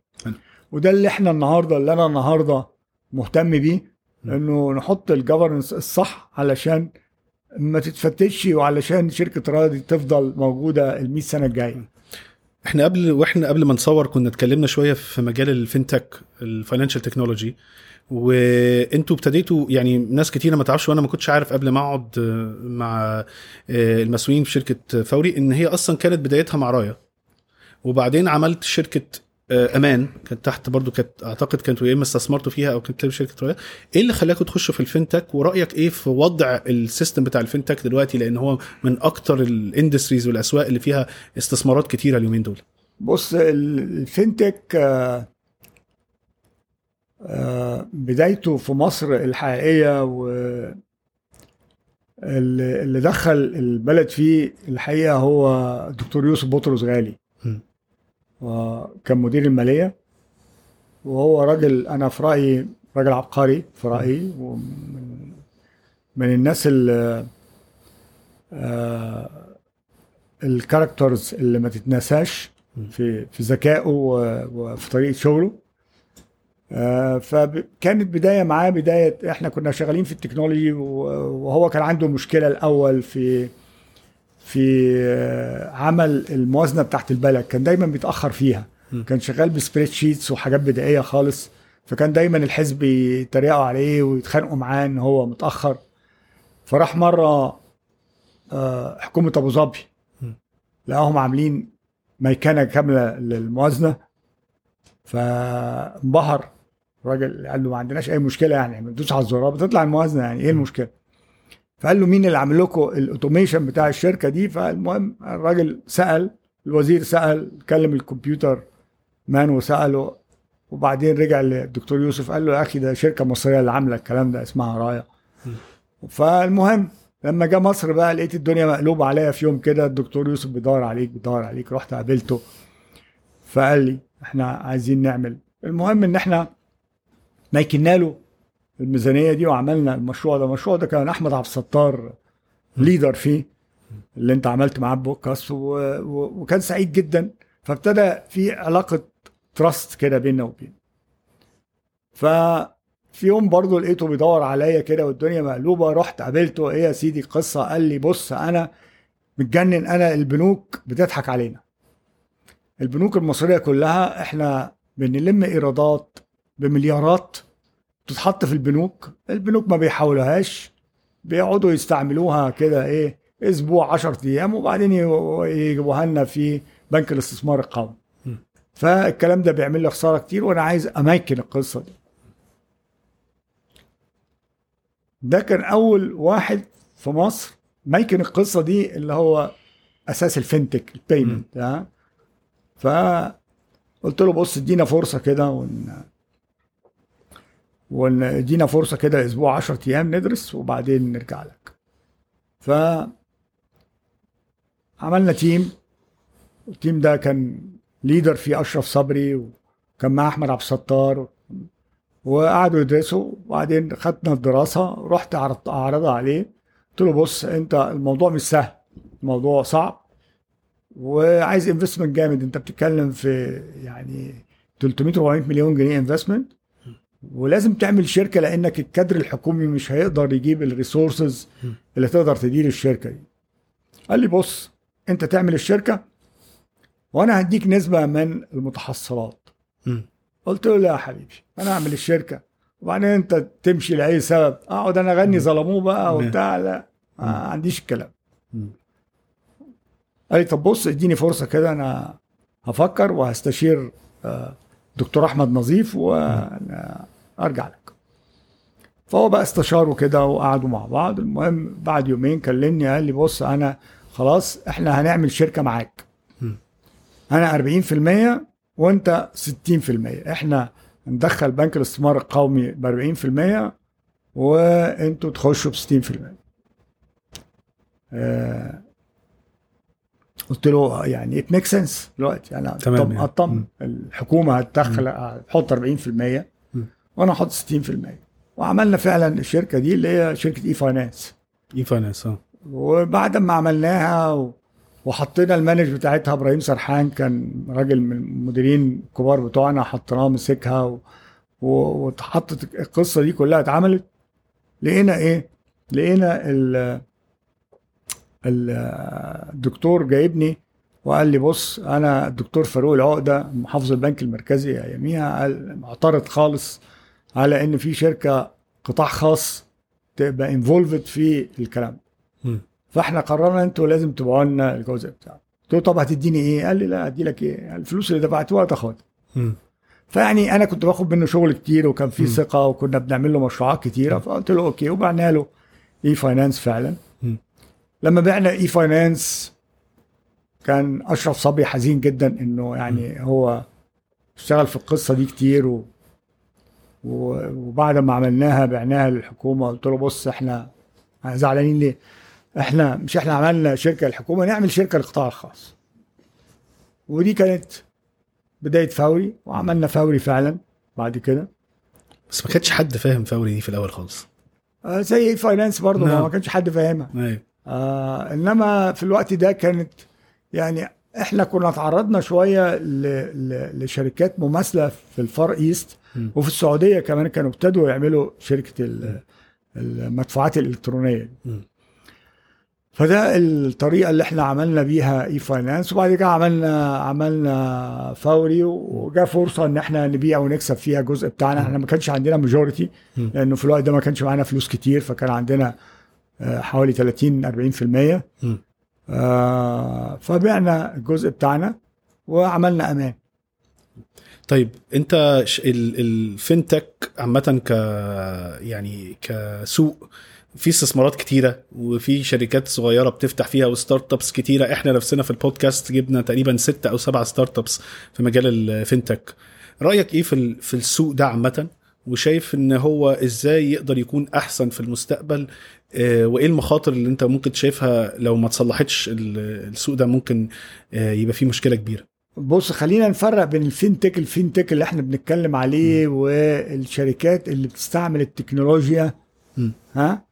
آه، في آه، في في الأعمال بتاعتها. لازم تفرق بين الاثنين طب ممكن ت... من وجهة نظرك ممكن ت... تقول لي إيه الفinTech من وجهة نظرك؟ الفينتك آه. بتعمل الأعمال ها اللي البنوك بتعملها تقريبا. أوكي. ما عدا ها الجزء بتاع إيداع الأموال وال وال والتجارة الخارجية. تمام. بمعنى إيه؟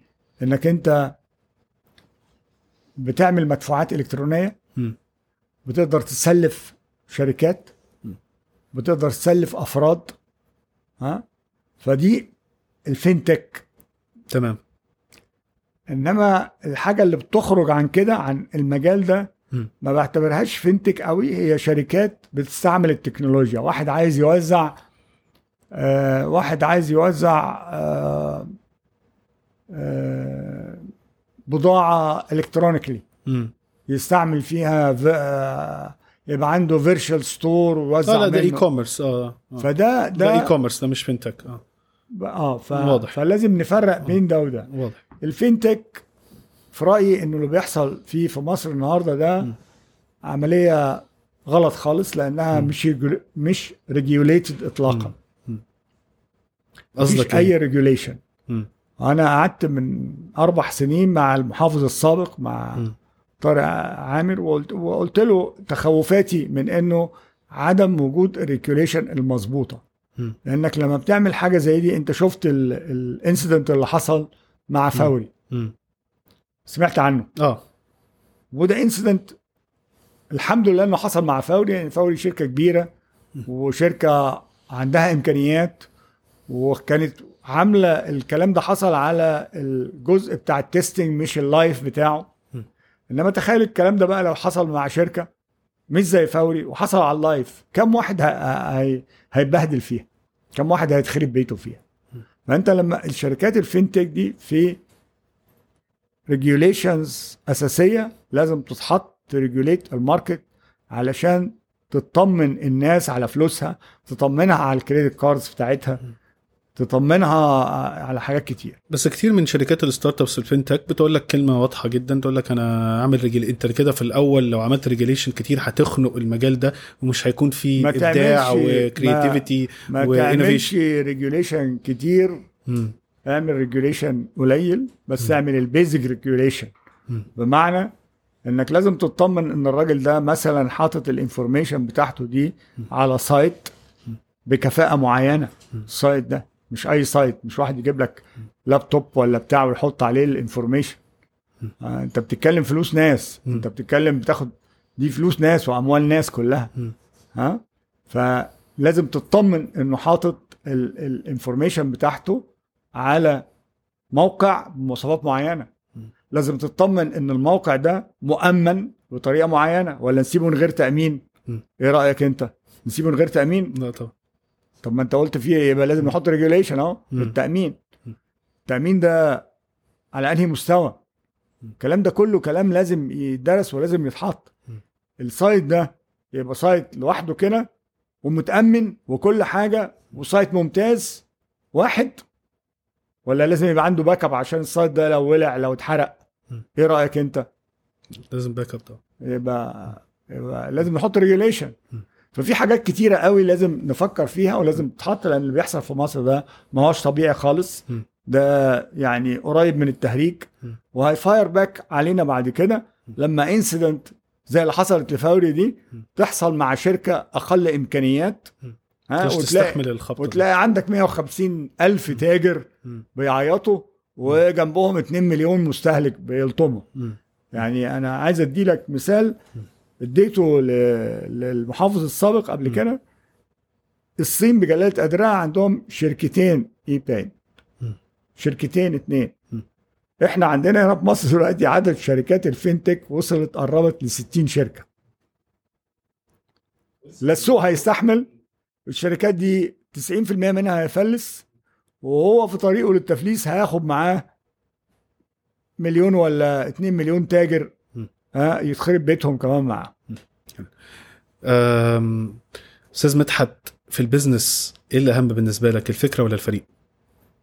الفكرة ولا الفريق مم. لا الفريق طبعا ليه؟ آه الفريق هو اللي بيقيم الفكرة وهو اللي بينفذها وهو اللي وهو اللي يستطيع إنه يفكر في أفكار جديدة آه وهو اللي لما الفرقه بت- بتفشل لأنه أنت 70% من الأفكار هتفشل مم. و30% هيشتغل. طب لما يكون عندك الفريق القوي ده هيقدر يطلع بفكرة تانية وتالتة ويغير الفكرة ويغير الاستراتيجية بتاعته طبقا للظروف فال team طبعا هو الأهم لو قعدتك قدام نفسك وانت عندك آه، 21 سنة تنصح نفسك بإيه؟ آه مش هنصح نفسي يعني أنا اللي عملته ده I'm very satisfied بيه. آه زي ما أقول لك يمكن ال- ال- الأولانية كنت هشتغل قبل ما ابتدي أفكر في ان أنا اعمل ال business بتاعي اشتغل في في شركة قوية أقدر اتعلم منها شوية. طب لو تقدر تنصح شاب دلوقتي في العشرينات بيسمع البودكاست ونفسه يبقى يعني زيك في يوم من الأيام أو يعمل بيزنس خاص تنصحه بإيه؟ لازم يتعلم لازم يتعلم.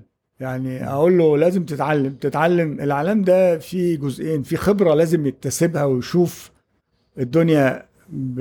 ب... بتدار إزاي. إنه لازم يدور على شركة بإنفراستراكشر قوي multinational أو عندها ال infrastructure بتاع multinational يشتغل فيها سنتين ثلاثة وبعدين بعد كده يعلم نفسه كويس. سواء كان بالقراية سواء كان إن هو يروح يعمل MBA بره أو هنا م. آه فالعلام ده حاجة مهمة قوي جنب الخبرة اللي بياخدها من الواقع قبل ما يبتدي يحط إيده في النار زي ما بنقول إيه أكتر نصيحة حد قالها لك في الدنيا وفرقت معاك؟ آه في الحياة عامة مش البيزنس يعني والله ناس كتير قوي نصحوني اصلي فأنا. مش فاكر حد. معين حاجة علمت واحدة أو اتنين علموا معاك يعني مش شخص معين بس حاجة علمت معاك مش قادر أفكر دلوقتي في في حاجة أنا اتعلمت من ناس كتيرة قوي. سواء كانت ناس أصغر مني أو أكبر مني أو زملاء معايا. آه فتعلمت منهم كتير. آه إنما ما فيش حاجة في حاجات علمت معايا أنا ك- كمبدأ. ال- زي زي إيه؟ زي انه run growing business the dead one يعني يا تكبر يا هتموت. ما تقدرش تحافظ على ال business زي ما هو. يا تكبر يا هتموت. دي حاجة مهمة اتعلمتها. آه حاجة معلمة معايا قوي إنه ال teamwork حاجة مهمة جدا. آه بالنسبة لي. إيه معنى النجاح في الحياة عامة بالنسبة لك؟ معنى النجاح؟ بالنسبة لي أنا؟ آه في الحياة عامة. آه، إن بعد ما الواحد يخلص القصة دي آه،. ناس كتير تدعي له. كم واحد هيدعي لي. آه عملت إيه للمجموعه لل 17000 واحد اللي بيشتغلوا معايا دول. يعني ربنا يديك طولة العمر والصحة. لو انت تخيلت نفسك في آخر عمرك تحب الناس تفتكرك بإيه أو تقول عنك إيه؟ آه. ما أنا بقول لك تدعي لي. ما هو إنك مم. تدعي لحد ده يعني أنت شايفه عمل حاجة كويسة لك للبلد لل... للدنيا. فده مم. أنا في رأيي أهم حاجة بالنسبة لي إن أنا أحس كده إنه والله يعني out of ال 17000 واحد دول 2000 3000 واحد هيدعوا لي ولا هيدعوا عليا؟ ده it's حاجة مهمة. فمهم قوي إنك قد إيه أنت you contributed in their welfare في الحياة بتاعتهم إنهم وفرت لهم حياة أحسن environment أحسن. لو رجع بيك الزمن آه، تعيد اللي أنت عملته تاني؟ ولو عدته هل تعيده بطريقة مختلفة؟ آه لا يعني 99% من اللي عملته هعمله بنفس الطريقة يعني مم. يمكن 1% بس اللي هيتغير ولا حاجة ليه آه I'm satisfied باللي اتعمل. آه يعني الحمد لله ما كنتش أفكر إن أنا م- مش عايز أعمل حاجة أكتر من كده. ها اللي عايز أعمله إن أنا أكبر الشركة ديفينتلي آه إني أشوف الشركة دي بتكبر آه أشوف إنه كمان سنتين ال 17000 دول هيبقوا 30 40 ألف واحد. ده حاجة حاجة مهمة بالنسبة لي إن أنا أشوفها. بس في ناس تقول لك يعني أنت عملت فلوس كويسة عيش كويس ليه تقعد تركز إن أنا أكبر وكده؟ يعني إيه بن... إيه الحاجة اللي بتدرايف يو أو بت... بتقودك إن أنت تفكر كده دلوقتي؟ آه ده الهيريتج اللي أنت بتسيبه. يعني ده, ده ال- الأثر اللي أنت بتسيبه. آه ده الأثر والميراث اللي أنت بتسيبه. أنت م. يعني ففي رأيي إن ده أهم حاجة بالنسبة لي. م. موضوع الفلوس دلوقتي خلاص يعني فلوس. بالذات لما بتكون آه يعني ال character بتاعتك متواضعة إلى. حد ما ففلوس هتعمل بيها إيه. بتبقى دلوقتي الحاجة تانية هي اللي بتخليك عايز تكمل يعني تمام لو عندك كتاب أو اتنين في ال business أو تطوير الذات أو كتب عامة لمست معاك وحابب ترشحهم لينا يعني بص أنا يعني مش هقول لك كده أنا دايما كان بيجي موضوع معين موضوع معين بيقلقني في الشغل. ببتدي آه، أقرأ عنه. آه، بمعنى delegation مثلا يبتدي يقلقني. ها آه، أنت إزاي ت delegate أو ال delegation ده آه، إمتى إمتى ي delegate وإمتى لأ تبتدي تقرأ عن delegation مم. حاجات كتير strategic planning إمتى مم. فموضوع معين بيقلقني. أنا بحب دايما أخد الجانب العملي فيه أكتر من القراية فلما بخش في نفس الموضوع ده أبتدي أقرأ عنه. سواء أقرأ في الإنترنت أو أقرأ في الكتب أو أقرأ في باخد الحتة بتاعت strategic planning أنا. النهارده بعملها و- و- وقلقان شوية لكن مفيش ف- كتاب معين لمس معاك حتى خارج ال business يعني لو في كتاب أو اتنين لمس معاك ما فيش كتاب معين أنا فاكره النهارده أقول لك ده مهم قوي بالنسبة لك. المهم بالنسبة لل- لل- للنصيحة اللي أنا أقولها للناس إنه إنه لما يكون في موضوع معين ابتدي في في في حاجات النهارده الإنترنت موجود. مش محتاج أي كتب هتلاقي مليون مليون مقالة عن الإنترنت ومليون دراسة عن مثلا ال CEO وال chairman ده. وظيفة ولا اتنين ال delegation. ال strategic planning إزاي تغير بتاع ال plan بتاعتك according لل conditions بتاعتك. حاجات كتيرة قوي هتقدر تلاقيها في الإنترنت. آه، أستاذ مدحت أنا حابب أشكرك جدا في نهاية اللقاء على القعدة الجميلة دي ويعني إحنا متشكرين ويا رب ما كناش ضيوف تقال عليك. لا يعني شكرا. آه، متشكرين جدا وإن شاء الله آه، يبقى لينا قعدات تانية في المستقبل. ولو انت أو انتي لسه بتتفرجوا علينا لغاية دلوقتي ما تنساش تفعل ال bell notification اعمل subscribe واعمل share للحلقة دي آه، ولو مع شخص واحد عشان نعرف نوصل المعلومات المهمة ونعرف نجيب ضيوف زي أستاذ مدحت وغيره معانا في البودكاست عشان آه، يعني يشاركوا معانا التجارب بتاعتهم ورحلتهم ونشوفكم في حلقة جديدة من بزنس بالعربي بودكاست وما تنساش ان تأسيس حياتك. السلام عليكم.